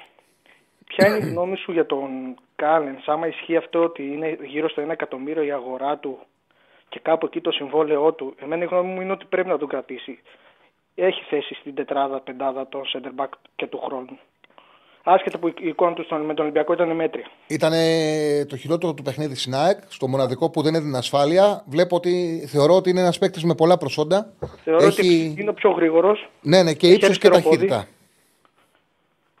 Και Συμφωνούμε. εγώ, εγώ νομίζω είναι ασφαλής επιλογή να τον κρατήσει. Δεν χρειάζεται να πάει να ψάξει πάλι. Και ας μην είναι ο βασικός του χρόνου, α είναι ο, τέτα, ο τρίτος. Επειδή ποτέ δεν ξέρεις στη ζωή τι γίνεται και στο ποδόσφαιρο, αν όπως ορίζει η λογική ο Αλμέιδα είναι ισχυρός το καλοκαίρι, Ναι, θα ναι, μείνει σίγουρα. Θα μείνει σίγουρα. Είναι Αν επιλογή ο του Αλμέιδα είναι ξεκάθαρα. ισχυρός, γιατί ο Αλμέιδα είναι ένας άνθρωπος που πάει με τους παίκτες του. Το έχουμε δει αυτό. Εκείνη Ε, η δικιά τα του λεφτά επιλογή δεν είναι μέσα πολλά. από το λες, Ναι. Ε, με στόπερ, αν έχεις ασφάλεια, δεν μπλέκεις. Οπότε, αν είναι ισχυρός ο Αλμέιδα, όπως μάλλον θα είναι, θα μείνει. Ε, και ένα τελευταίο για να κλείσουμε. Από ό,τι είδαμε και πέρσι με τον Αλμίδα, λογικά αύριο θα έχει τεράστιο rotation η ΑΕΚ. Σίγουρα. Εδώ πέρσι το έκανε με τον Ολυμπιακό. Δεν νομίζω φέτος ανάμεσα σε ντέρμπι να μην το κάνει. Βλέπω σίγουρα 8-9 αλλαγές. Έτσι νομίζω. Θα δούμε. Τόσε- Δύσκολο μάτι. Τόσες πολλές με τον Άρη. Ο Άρης είναι για τον Άρη το. Αυτό το έκανε πέρσι με τον Ολυμπιακό. Ναι, σωστό, σωστό. Αλλά το Άρης παίζει τη ζωή του. Δηλαδή τα, τα πιο σημαντικά παιχνίδια της χρονιάς είναι για τον Άρη. Τα δύο με την ΑΕΚ δεν θα είναι απλά. Και το, τα μάτς, με το Μάτζιο δεν είναι ποτέ εύκολα. Και στο πρωτάθλημα με το ζόρι κέρδισε ένα 0 από κόρνερ η ΑΕΚ. Δεν είχε φάση σε ροή αγώνα. Και αν ήταν καλά ο Μωρόν θα έκανε γκολ ε, ο Άρης. ναι, ήταν, ήταν το δύσκολο. χειρότερο Όμως παιχνίδι στο του γήπεδο. Μωρόν. Το ΑΕΚ Άρης. Δύσκολο μάτι. Ναι, είναι δύσκολο μάτς. Θα δούμε. Έγινε τσάλι. Ευχαριστώ πολύ. Σε Χάρηκα. ευχαριστώ, σε ευχαριστώ πάρα πολύ. Είναι δύσκολο το ΑΕΚ Φέρτε στο μυαλό σας το παιχνίδι πρωταθλήματος πόσο δυσκολεύτηκε η ΑΕΚ να ανοίξει την άμυνα του Άρη; Πόσο κοντά έφτασε ο Άρης και ο λόγος που δεν σκόραρε πρώτος ήταν το ότι ήταν η κακή μέρα του Μωρών. Δεν έχει κάνει άλλο κακό παιχνίδι ο Μωρών ε, από τη μέρα που ήρθε ο Μάτζης τουλάχιστον και μετά και ήρθε σωστά κιλά. Ρε φίλε Αντρέα ΑΕΚ που υπογράφεις, ε, δεν καταλαβαίνω τι μου λες. Ποια διάλογοι βγήκαν προς τα έξω, τι, που- τι είναι αυτά που λες τώρα. Δεν κάτσε δεν στις φάσεις. Άμα, δεν, ε, άμα έχεις ζήσει φάσεις τόσες φορές και δεν έχεις καταλάβει και πιστεύεις ότι έπρεπε να ακυρωθεί τον γκολ του Μασούρα και ότι δεν έπρεπε να δοθεί πέναλτι, δικαίωμά σου είναι. Που θα σου αλλάξω το γνώμη με τη ζωή. Πεις εδώ τι θες. Δικαίωμά σου. Θε να μου κάνεις να μου αλλάξει αυτό που είδα. Μην με τρελαίνετε τώρα, εντάξει, οκ. Λοιπόν, ε, το θέμα είναι και το ξαναλέω ότι μόνο όταν ευνοείται η ΑΕΚ, το συζητάμε κάθε εβδομάδα, λέμε να πέσει η κυβέρνηση, είναι διαλυθό σύμπαν. Όταν ευνοούνται άλλες ομάδες, ούτε αναφορά. Μην το κάνεις αυτό, φίλε Πανίκο. Γινόταν, το έλεγαν χρόνια οι Ολυμπιακοί αυτό το πράγμα που λες εσύ. Κανένας δεν θέλει να αδικείται. Είτε σε αδική η ΑΕΚ, είτε σε αδική ο Παναγιακό, είτε σε αδική ο Πάουκ, είτε ο Ολυμπιακός θα γκρινιάξει. Αυτό είναι το ζήτημα. Το πρόβλημα για μένα είναι ότι είμαστε σε μια εποχή με το ΒΑΡ που είναι πάρα πολύ εύκολο να ελαχιστοποιηθούν τα λάθη. Αυτό το οποίο χρειαζόμαστε στα εύκολα σταματά παιχνίδια έχουν, είναι διαχειρίσιμα με τους Έλληνες διαιτητές.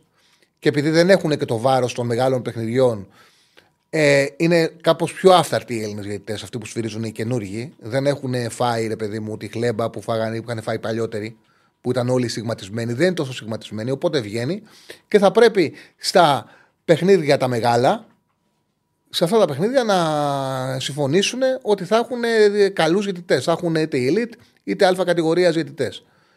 Είναι συγκεκριμένα παιχνίδια, να τα σημειώσουν και σε αυτά να είναι καλοί διαιτητές. Εκεί θα λυθεί το πρόβλημα. Όταν μου φέρουν τον Σλοβάκο τον χοντρό, ο οποίος ε, σφυράει και πε- κάνει ότι περιμένει το βαρ, τι περιμένεις.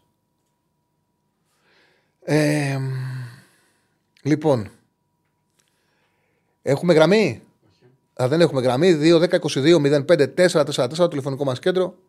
Όποιο καλέσει θα βγει στον αέρα, αυτή την ώρα δεν έχουμε ε, γραμμή. Ήταν πάρα πολύ κιόλας που θέλατε χτες να βγείτε, μου τα στέλνατε σε μηνύματα και δεν μπορούσατε. Οπότε τώρα είναι ευκαιρία να βγείτε.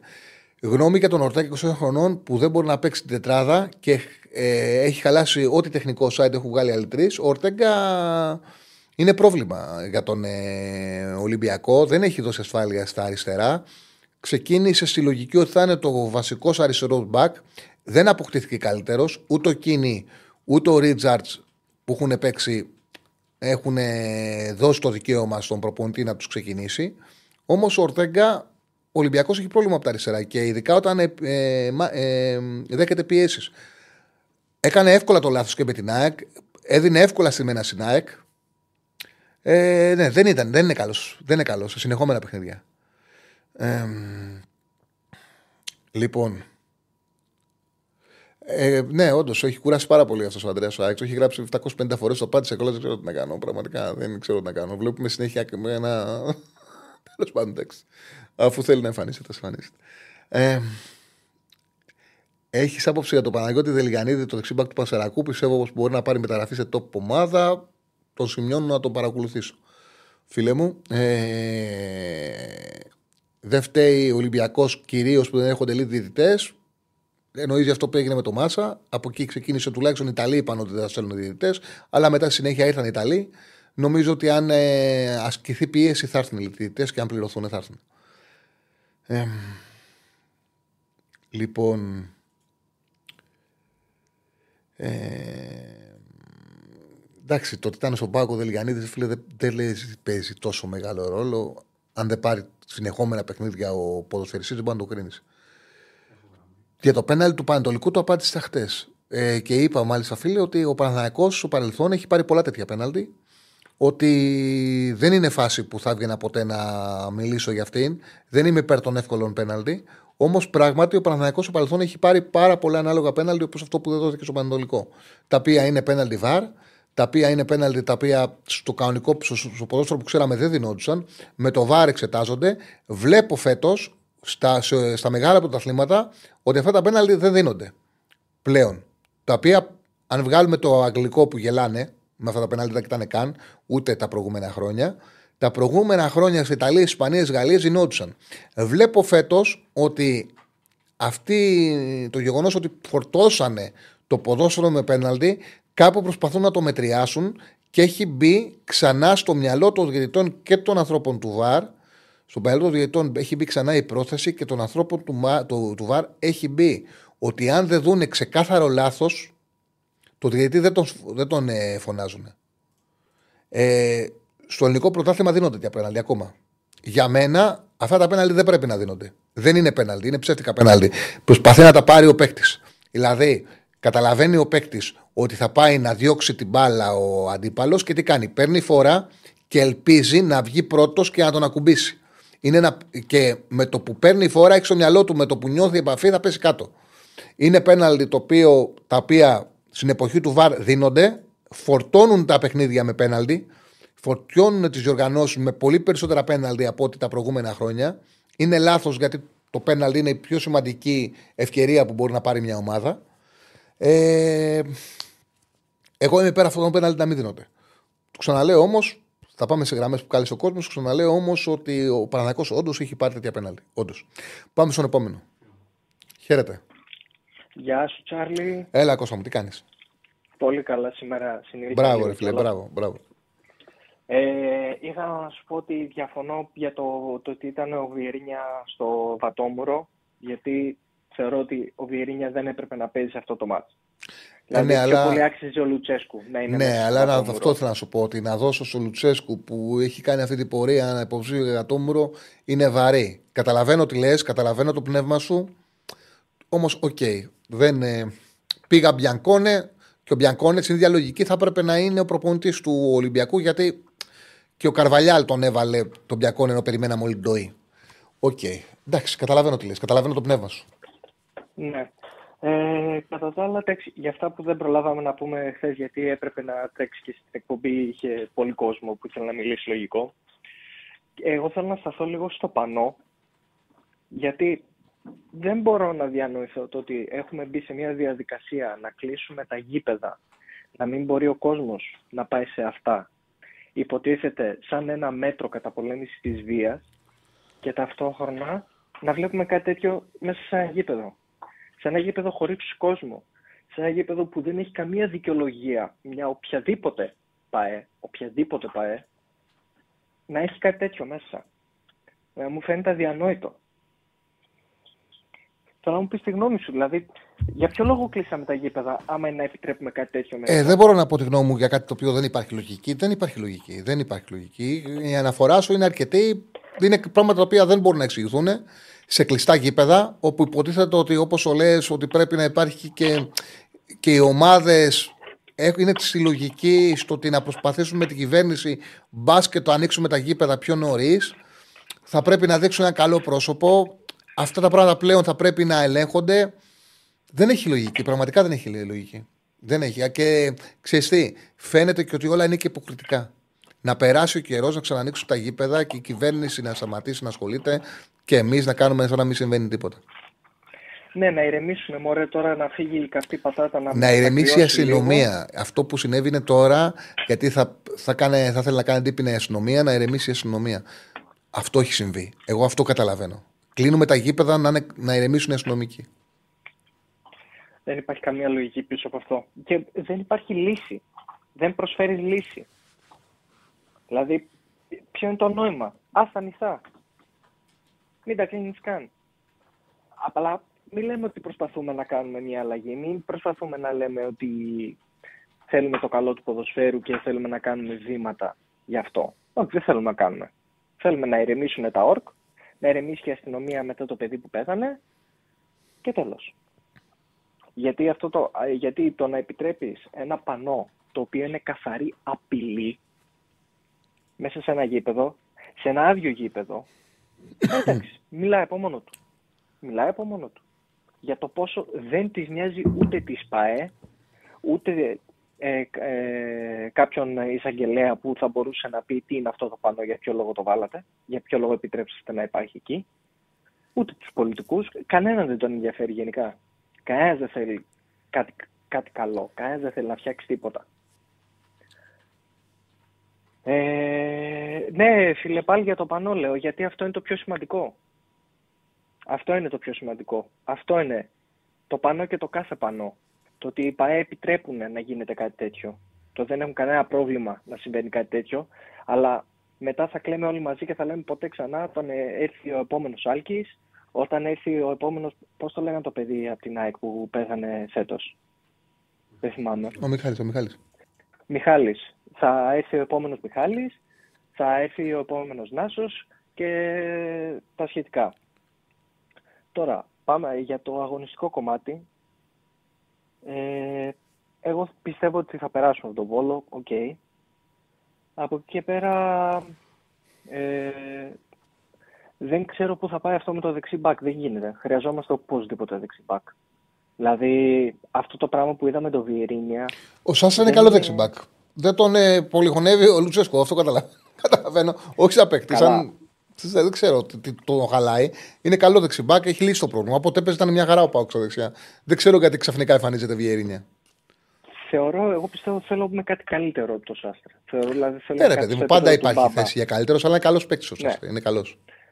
Ε, εγώ στεναχωρέθηκα που είδα το Βιερίνια. Δεν ήταν κατάσταση ποδοσφαιριστή αυτή.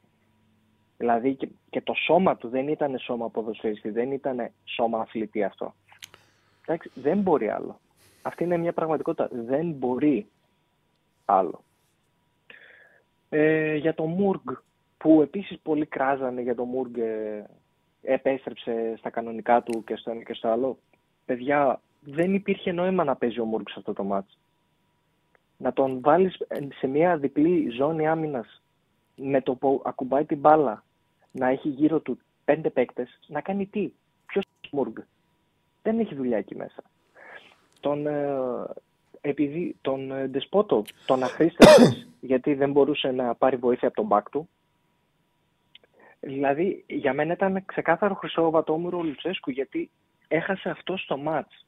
100% έχασε αυτό στο μάτς. Οι επιλογές του το χάσανε. Τώρα θα δούμε. Τώρα ο Πάοκ έχει εύκολο πρόγραμμα σε, συγκριτικά με τους άλλους, οπότε πρέπει να κάνει το καθήκον τους εισαγωγικά, να καθαρίσει το match, ε, να καθαρίσει τα μάτς που έρχονται, να δει τα ντέρμπι που θα σκοτώνονται οι άλλοι μεταξύ τους, ποδοσφαιρικά πάντα, και να δούμε με τις μεταγραφές θα κάνουμε. Εγώ πιστεύω ότι ο Πάουκ θέλει ένα δεξί μπακ. Για μένα στέλνεις πίσω ο Μάρκος Αντώνιο ή είτε ένα από τους δύο. Γιατί και κανένας από τους δύο δεν έχει δώσει το κάτι παραπάνω για τα λεφτά που παίρνουν. Γιατί παίρνουν πάνω από ένα εκατομμύριο και οι δύο. Και προσπαθείς να φέρεις, μακάρι να μπορούσαμε, το Μαξίμοβιτς. Και ένα φόρ. Ένα φόρ γιατί βλέπεις ότι ο Μπράντον δεν μπορεί ακόμα, δεν είναι για, κλειστό, για κλειστές άμυνες, ο Τζίμας είναι μικρός και ο Σαμάτα είναι αποτυχημένη μεταγραφή. Αυτά Τσάλι. Να δούμε. Κώστα, μου σε ευχαριστώ πάρα πολύ. Να είσαι καλά. Να είσαι καλά. Μου αρέσει που γράφετε ότι βγήκαν τα διάλογοι από το ΒΑΡ και ο Βαρίσας λέει είπε ότι συμφωνεί με τον διαιτητή. Ε, εννοείται ότι ο Βαρίσας θα του είπε ε, ότι συμφωνεί με τον διαιτητή. Τι θα είπε; Αφού δεν δόθηκε το πέναλ. Άμα δεν διαφωνούσε από τον διαιτητή, θα του έλεγε διαφωνώ και θα πήγαινε να το κοιτάξει ο διαιτητής. Λες να του είπε ο Βαρίστα, δηλαδή να του είπε αυτός ο Βαρ ότι πήγαινε, κοίταξε το και ο διαιτητής να πει Όχι, δεν πάω. Ασφαλώς και συμφώνησε. Γιατί μου το γράφεις; Μου το γράφετε; Ε, πάμε στο επόμενο. Χαίρετε. Οι φίλοι του Άρη μαζεύτηκαν στο chat και αναρωτιέμαι. Φίλοι του Άρη; Πάρα πολύ. Ε, λογικό. Καμιά συντονισμένη επίθεση; Λογικό γιατί ο Άρης έκανε μεγάλη νίκη, γιατί ασχολούμαστε με τον Άρη, ασχολούμαστε με όλες τις ομάδες όπου πηγαίνουν καλά, προσπαθούμε να φέρουμε κόσμο από όλες τις ομάδες, όχι μόνο από τις μεγάλες, και είναι λογικό να έχουν γαλιάσει και φίλοι του Άρη την εκπομπή. Και όπως λέει, ο, με ρωτήσει και ένας φίλος του, του Ιωαννίνων για τον Πας, πώς τον βλέπω, ήταν πάρα πολύ καλός ο Πας με τον Ασέρα Τρίπολης. Πολύ, έβγαλε πολύ ψυχή η ομάδα, πολύ ψυχή, πολύ ενέργεια. Του τέριαξε, τους τέριαξε το 4-4-2. Θα δώσει μάχη ο Πας. Δεν θα πέσει εύκολα. Νομίζω θα δώσει μάχη. Είναι ανοιχτή η μάχη της παραμονής. Ε, θα δούμε πώς θα πάει. Θα έχει πολύ μεγάλο ενδιαφέρον φέτος η παραμονή. Πάμε στον επόμενο. Χαίρετε. Καλησπέρα, Τσάρλι. Καλησπέρα, φίλε. Φώτης, Παναθηναϊκός από Αθήνα. Φώτης είπες. Ναι, ναι, ναι. Γεια σου, φίλε Φώτη. Χρόνια πολλά για προχτές. Ευχαριστώ πολύ. Καλή χρονιά κιόλας. Καλή χρονιά. Λοιπόν, ε, αρχικά να κάνω ένα μικρό σχόλιο σε κάτι που έκανα νωρίτερα και ήταν αυτό για τα αντίπεινα της αστυνομίας που με στεναχώρησε πάρα πολύ αυτή η έκφραση όταν την άκουσα. Πάρα μα πάρα πολύ. Ε, γιατί από τη βάση της, άμα την πάρεις την έκφραση, είναι τόσο λάθος. Η αστυνομία είναι κάτι το οποίο πληρώνουμε να μας προστατεύει. Είναι άνθρωποι οι οποίοι πληρώνονται να μας προστατεύουν. Και έχουν πάρει έναν όρκο ε, να δώσουν και τη ζωή τους άμα χρειαστεί για να προστατεύσουν τους πολίτες. Άμα όμως αντιληφθούμε το τι λέμε αυτή τη στιγμή, το, η συζήτηση που έγινε νωρίτερα ήταν ότι μπορεί να έχουμε αντίπεινα από την αστυνομία, καταλαβαίνουμε ότι είναι ε, τόσο ε, λάθος. Επειδή είπα κάτι συγκεκριμένο, εγώ δεν μίλησα για αντίπεινα, είπα για να ερεμήσουν την αστυνομία. Αυτό έχει πάρα πολλές ε, ερμηνείε. Απλά. Ακούστηκε η λέξη αντίπεινα. Δεν ξέρω αν ακούστηκε από σένα ή από το παιδί που είχε τηλεφωνήσει, δεν ξέρω, αλλά ακούστηκε. Εγώ είπα κάτι συγκεκριμένο. Είπα κάτι συγκεκριμένο. Είπα για να ερεμήσουν την αστυνομία. Και αυτό είναι μια πραγματικότητα. Τώρα από εκεί πέρα. Ε, είναι πραγματικότητα που δεν μπορεί είναι να πραγματικότητα. είναι πραγματικότητα. Δεν είναι πολύ λάθος. Ναι, μπορεί να είναι λάθος, αλλά είναι πραγματικότητα. Ότι και... Δεν δείχνει το πόσο χωλαίνει αυτό το πράγμα η αστυνομία στην Ελλάδα. Ναι, OK, okay, δεν διαφωνώ. Αλλά όπως επίσης όποιο πηγαίνει στο γήπεδο και ειδικά τα τελευταία χρόνια καταλαβαίνει και βλέπει και αναγνωρίζει πως η αστυνομία δεν περιφρουρεί καλά το, ε, τα γήπεδα. Και είναι και ξεκάθαρο ότι δεν θέλουν με τίποτα, δεν θέλουν να κάνουν αυτή τη δουλειά. Δεν θέλουν. Η αλήθεια είναι ότι στο περιβάλλον χώρο είναι υποχρεωμένοι να το κάνουν. Τέλος πάντων, είναι μια συζήτηση την οποία την έχουμε κάνει. Για μένα κάπου έχει κουράσει. Είναι, είναι αστείο ναι. αυτό που βλέπουμε με τα γήπεδα τα κλειστά. Είναι αστείο, είναι ενοχλητικό. Δεν υπάρχει κανένας λόγος να συμβαίνει. Ε, το κράτος πήρε αυτή την απόφαση, τη στηρίζει, όχι.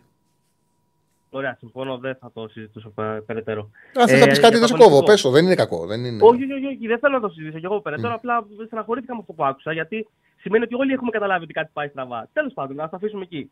Ε, να μιλήσω λίγο για τα αγωνιστικά. Αρχικά, όπως είπαμε, Παναθηναϊκός. Και είδα προχθές το μάτς της ΑΕΚ με τον Ολυμπιακό και ε, δεν μπορώ να αποδεχθώ ότι ενώ τόσα χρόνια όλοι περνάγαμε αυτά τα πράγματα με τον Ολυμπιακό και την Παράγκα, βγαίνουν οι οπαδοί της ΑΕΚ και λένε Μα δεν ήταν χέρι, μα δεν ήταν πέναλτι.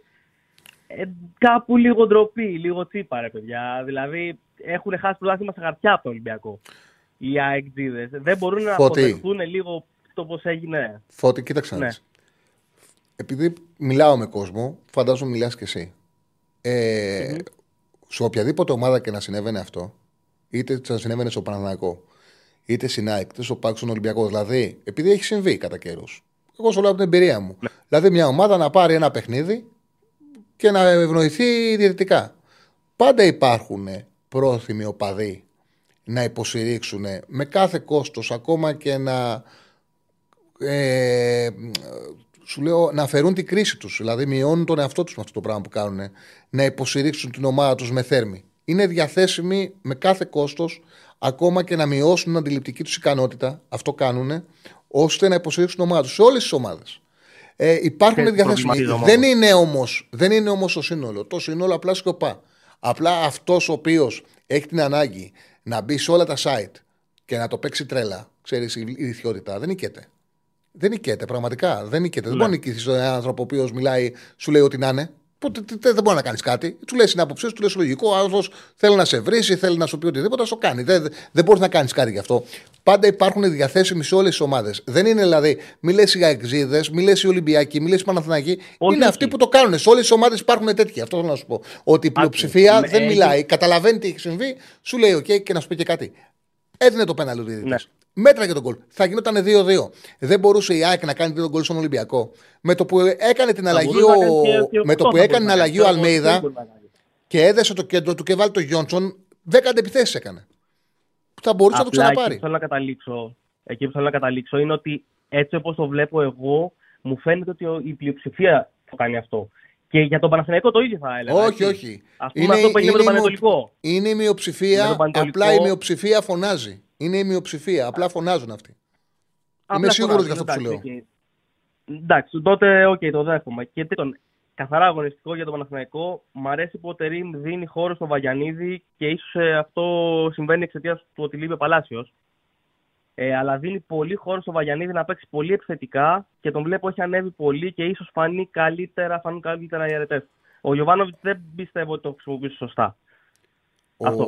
Θα σου πω, ο, μια αλλαγή έχει κάνει ο Τερίμ σαν μπακ. Ο, ο, ο Γιωβάνοβιτς και τον Βαγιανίδη του δίνει ελευθερίες. Απλά πάντα, πάντα κοίταζε, ήταν έτσι η λογική του. Οι προπονητές θέλουν να κάνουν τριάδες. Δηλαδή, είτε ε, έχω ανοιχτό το τάμπλετ, μπορώ να το δείξω στο τάμπλετ. Πρέπει να δώσω σε τάρο πρώτα. Τέλος πάντων, εντάξει, okay, το λέω και χωρίς απλό, δεν είναι υποχρεωτικό. Ε, οι προπονητές τι κάνουν, κάνουν το εξής. Πάντα όταν επιτίθεται μια ομάδα θέλουν τριάδα. Ο Γιωβάνοβιτς η τριάδα την έκανε. Έβαζε, έφερνε, όταν ανέβαζε τον ε, Βαγανίδη, έφερνε τον αριστερό μπακ και έκαναν οι μπακ με τους δύο στόπερ κάναν τριάδα. Αυτό το οποίο κάνει τώρα ο Τερήμ είναι φέρνει το εξάρι ανάμεσα στα δύο στόπερ και κάνει τριάδα με το εξάρι και τα δύο στόπερ και έχει και τους δύο εξτρέμ ψηλά. Δηλαδή ταυτόχρονα έχει και τον Βαγιανίδη ψηλά και τον ε, ε, Μλαντένοβιτς τον Χουανκάρ ψηλά. Τους έχει και τους δύο. Κάτι το οποίο δεν το κάνει ο Γιωβάνοβιτς. Ο Γιωβάνοβιτς πάντα την τριάδα πίσω του την έφτιαχνε με το ένα μπακ. Και γι' αυτό το λόγο πολλές φορές μπορεί να βλέπεις χαμηλά το Βαγιανίδη. Ενώ η λογική τους Χουανκάρ. φέρνει τους εξτρέμ εσωτερικά και τους Ναι, φέρνει εξωτερικά τους εξτρέμ. Σε κάποια στιγμή με το Πανετολικό κράτησε και τον Τζούρισι έξω. και τον ένα από τους δύο έξω. Αλλά κυρίως και οι δύο ήταν ψηλά. Τώρα βέβαια θα δούμε τι θα κάνει Εντάξει, το είπα. Θα δούμε τι θα κάνει με. Να το έχουμε έτοιμο για την άλλη φορά. Να δούμε τι θα κάνει σαν τέρμπι, αν θα το χειριστεί διαφορετικά. Η αλλαγή που έχω δει πάντως είναι αυτή. Ότι έχει και τους. Ε, ανεβάζει και τους δύο μπακ ταυτόχρονα. Δεν κρατάει τον ένα από τους δύο μπακ πίσω. Τέλεια. Ε, ευχαριστώ πολύ και ένα τελευταίο σχόλιο να κάνω. Νομίζω ότι το παλικάρι του Άρη, το εξτρέμ, λέγεται Σαβέριο και όχι Σαβέιρο. Αυτό αν μπορείτε να το διορθώσετε. Σαβέριο. Ή και Σαβέριο. Ναι. Σαβέριο. Και όχι Σαβέριο. Εντάξει, έχουμε κάνει πιο ακραία. Αυτό δεν είναι τίποτα. Εντάξει, λοιπόν, το μάθουμε και αυτό. Ε, να σου πω κάτι. Ε, ε τον εμφάνισε ο Μάτζο και έπαιξε ελάχιστα μέχρι. Ήταν η έκπληξη που έκανε το παιχνίδι. Ναι, το Τον βλέπω αυτό να γίνει το νέο Μαντσίνι. Για να δούμε. Πρέπει να πάρει δι... παιχνίδια. Για να δούμε. Ευχαριστώ πολύ. Ε, ευχαριστώ πολύ. Γεια σου, φίλε Φώτη. Λοιπόν, έχουμε γραμμές. Ok, okay, πάμε στον κόσμο. Ναι. Χαίρετε. Ναι, εγώ είμαι. Ναι, φίλε μου. Ε, καλησπέρα, καλή, καλή χρονιά. Καλή χρονιά. Έλα, ΠΑΟΚάρα, πάμε. Πήγα να τα πω σε ένα τσάλι, γιατί χθες πήγα να τα πω στο ραγκάτσι και είχε νεύρα και δεν μπόρεσα. λοιπόν, ε, η χειρότερη εμφάνιση μετά την Φιλαδέλφια για τον Πάουκ φέτος από την αρχή μέχρι το τέλος ε, δεν μπορώ να διαβάζω στα social ανθρώπους που μέχρι πριν μια εβδομάδα μιλούσαν για την ομάδα του Λουζέσκου ξαφνικά από χτες η ομάδα να μην είναι τον προπονητή και να είναι κάποιο άλλο δεν ξέρω πιανού. Δεν δέχομαι δηλαδή στις χαρές να τα προσάπτουμε όλα στο Λουτσέσκου και στις ήττες να φταίει οποιοδήποτε άλλος πέρα από αυτόν. Πρώτον αυτό. Δεύτερον. Ε, στο 75 γίνεται η πρώτη σοβαρή τελική της ομάδας. Στο στόχο που είναι το γκολ. Μέχρι τότε ο Πάοκ έχει 70% κατοχή μπάλας και ο Άρης που έχει 20% 30% πόσο έχει με την μπάλα στα πόδια κάνει περισσότερα πράγματα. Δεν νοείται να παίζει με ένα φορ σε αγώνα που ξέρει ότι ο αντίπολος θα στήσει λεωφορείο από την αρχή το ξέρει, αφού το ξέρουν και οι πέτρες και δεν γίνεται το μοναδικό παίχτη που το είπε και ένας ε, φίλος μου γνωστός δεν από το το έχει ακούσει κάποιος από το chat ο μοναδικός παίχτης του ΠΑΟΚ που έχει την κάφτη πάζα, δηλαδή ο Κωνσταντέλια ήταν στον πάγκο. Γιατί με αυτές τις άμυνες, τις κλειστές, πρέπει να παίξει κάθε το ποδόσφαιρο. Δεν είναι μόνο η κάθε που έχει ο Κωνσταντέλιας. Ο Κωνσταντέλιας μπορεί χωρίς κίνηση να δημιουργήσει ανισορροπία, δηλαδή ενστάσεις σε μικρό χώρο, να δημιουργήσει με μια ενέργειά του ανισορροπίας στην αντίπαλη άμυνα. Δηλαδή να κάνει το απρόβλεπτο, κάτι που δεν περιμένει η άμυνα. Και το κάνει με ευκολία. Το ματς ήθελε Κωνσταντέλια. Και φάνηκε το τι συνέβη μόλις ε, μπήκε. ακόμα μια απόδειξη ότι Μεϊτέ, Οζντόεφ και Σβάμπ δεν μπορούν να παίζουν μεταξύ τους. Πρέπει οπωσδήποτε, όχι ότι δεν είναι καλοί παίχτες, αλλά είναι βαριά κορμιά, όπως και να το κάνουμε. Πρέπει οπωσδήποτε να παίζει ένας εκ των Αντώνιο και Τσιγγάρα και από δίπλα ένας από αυτούς τους, ε, ε, τους τρεις. Έβλεπες ότι όταν ο Άρης έκλειβε την μπάλα στον χώρο του κέντρου, κατευθείαν έβγαινε στην ε, αντεπίθεση με υπεραριθμίες, γιατί αυτοί οι δύο δεν μπορούσαν να ακολουθήσουν τα χάφ του Άρη που ήταν πιο γρήγορα. Και τον Ζουλ και τον Νταρίντα και τον. Ε, ποιον άλλον, δεν θυμάμαι ποιον άλλον είχε. Αλλά πάντως και τρεις ήταν γρηγορότεροι. Ε, τώρα, δεν ξεκινάς με δύο φόρ. Okay. Όταν βλέπεις ότι στο 75-80 που το μάτς πάει προς το τέλος του και ο ε, Μάτζιος έχει φτάσει να παίζει με έξι αμυντικούς, έξι, ε, δεν έχω ξαναδεί αυτό το πράγμα, έπαιζε με έξι αμυντικούς Μοντόγια, Ρόουζ, Μπράμπετς, Φαμπιάνο, του Μπάτζο Ήξερες, έτσι, εγώ θα παίξεις χαμηλά. Το ξέρει, θα παίξεις φικτά. Είναι η καλύτερη ομάδα στα χαμηλά μέτρα στην Ελλάδα. Είναι ο Άρης Ουμάζου. Αν αποφασίσεις αντέρμπι να σε παίξεις χαμηλά, θα σε ταλαιπωρείς. Γνώρισες ότι θα συμβεί. Ε, δεν βάζει το, το δεύτερο φόρ του Τσίμα. Ανταυτού βάζει το Τσίμα και βγάζει τον Τόμας. Αντί να του αφήσει και τους και τους δύο μέσα. Λοιπόν, ε, το θέμα ποιο είναι ότι εγκατακλείδει. Ότι δεν γίνεται στι ήττε να φταίει οποιοδήποτε άλλος πέρα του Λουτσέσκου και στις νίκες να το προσάπτουμε το αποτέλεσμα. Και στις νίκες είναι υπεύθυνος και στις ήττες τώρα για τη διαιτησία στην ΑΕΚ. Ε, τραγική διαιτησία, ok. Okay. Καλύτερα να πεις παντελονάτα ρε παιδί μου ότι. Ε, Εντάξει, δεν έκρινε το παιχνίδι διαιτησία. Δεν το έκρινε.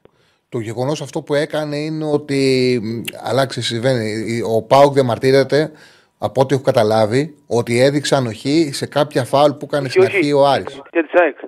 Α, ok, ok. Νόμιζα για το, Άρης, ε, για το ΠΑΟΚ Άρης, γιατί δεν ήταν πρόβλημα η διαιτησία για το παιχνίδι. Για, όχι, για το ΠΑΟΚ Άρης okay, ήταν δίκαιο το αποτέλεσμα. Ναι, ναι, ok, okay, okay, μαζί Για την ΑΕΚ λέω. Ναι.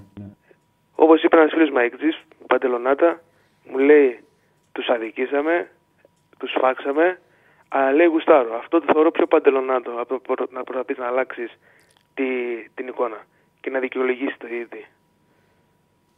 Αν σου αρέσει να το βλέπεις και θεωρείς ότι έχει ενδιαφέρον, ναι, το καταλαβαίνω. Είναι, καταλαβαίνω τι λες. Το πιάνω το πνεύμα σου. Ε, το πρωτάθλημα έχει πολύ δρόμο, νούμερο φαβορή ΑΕΚ και μετά πάω Παναθηναϊκός στον Ολυμπιακό, δεν το βλέπω να μπορεί να ακολουθήσει. Έχει πολύ δρόμο το πρωτάθλημα και είναι σημαντική και η περίοδο του Ιανουαρίου ποιες ομάδες ανοιχτούν και τι παίκτες έρθουν, παιδιά. Άλλο θα είναι να δούμε Μαξίμοβιτς, λέω για παράδειγμα, ένα τέτοιο παίκτης στον Πάοκ, να του δώσει, να πάρει ένα παικταρά σε ένα χώρο που έχει πρόβλημα. Άλλο να μείνουν οι ομάδες ως έχει. Άλλο πράγμα είναι να φέρει δύο καλούς παίκτες ο Παναναναϊκό. Άλλο να μείνει ως έχει. Το ίδιο ισχύει και για τις άλλες ομάδες. Θα παίξει ρόλο να δούμε και τι θα έρθει τον Ιανουάριο. Σε ευχαριστώ πάρα πολύ, Παοκάρα. Έπεσε; Σε ευχαριστώ πολύ. Λοιπόν, ε, πάμε στον επόμενο. Χαίρετε. Καλησπέρα. Καλησπέρα, φίλε. Καλησπέρα, Τσάρλι. Αντρέα από λίγο πολύ αγγζής. Έλα, φίλε. Έλα, Αντρέα. Λοιπόν, θέλω να είμαι λίγο ειλικρινής, όπως γιατί η ειλικρίνεια σε αυτό το τόπο είναι λίγο δύσκολο πράγμα να την βρεις. Ε, Καλώς ή κακό η ηλικία μας είναι κοντά, Τσάρλι μου. Ε, έχουμε υποστεί από τον Ολυμπιακό, όχι μόνο εμείς, όλο το ελληνικό ποδόσφαιρο, τη βάσανο της διοίκησης κόκαλη επί 20 χρόνια να παίρνει τα πρωταθλήματα με τον οποιοδήποτε τρόπο. Είδαμε στην περίοδο της εξυγίανσης που ευαγγελίζονται οι Ολυμπιακοί, που κατηγορούν την εξυγίανση που έχει έρθει τώρα στο ποδόσφαιρο, να φέρουν πρωταθλήματα. Πρωταθλήματα να θυμίσω στους φίλους Ολυμπιακούς, έπαιρναν και άλλες ομάδες στην περίοδο του Γιώργου Βαρδινογιάννη. Θυμάστε καλά, νομίζω. Στην πατοκρατορία του Κόκαλη έπρεπε η ΕΠΟ, η ΕΠΟ, η ΕΠΟ, η Ερυθρόλευκη ΕΠΟ, να την πούμε με το όνομά μας, η Ερυθρόλευκη ΕΠΟ, να μην εκδίδει το δελτίο του ποδοσφαιριστή Βάλερ και η ΑΚ να χάνει το πρωτάθλημα. Γιατί λένε ότι χάσει το πρωτάθλημα γιατί ήταν παράνομος. Η ΕΠΟ ήταν υπεύθυνη να βγάλει το δελτίο. Γιατί η ΕΠΟ δεν έβγαλε το δελτίο, θα πει είναι τα κακά. Είναι πες ότι δουλεύουν σε ζικού ρυθμού. Είναι αυτοί που ακούγαμε σε σειραφές, από, από κασέτες. έχουν γραφτεί, έχουν χυθεί τόνοι μελάνης στον έντυπο στον τύπο. Έχουν γίνει εκπομπές. Κοίτα, Έχουν απειληθεί κόσμος. Δεν χρειάζεται να αναλώνεις χρόνο. Είναι μια πραγματικότητα πως υπήρχε μια εποχή που ο Ολυμπιακός έλεγε τα πάντα. Ότι είχε δημιουργηθεί μια παράγκα που λειτουργούσε σε πολύ μεγάλο βαθμό ε, υπέρ του. Βέβαια είχε και άλλη, είχε και άλλη η σύστασή της είχε ένα διαφορετικό σκοπό και ναι. αυτό που λένε πάρα πολλοί εκείνης της εποχής που θέλουν να υποστηρίξουν τον Ολυμπιακό, δεν ξέρω αν ισχύει. Το λέω σε μια πραγματικότητα ότι χρησιμοποιούσαν τη δύναμη του κόκαλη ώστε να ελέγξουν τα πάντα για δικό τους όφελος. Πολλές φορές εν αγνία του κόκαλη. Δεν λέω ότι ισχύει. Λέω το τι ισχυριζόντουσαν πολλοί που έχω ακούσει εκείνης της εποχής.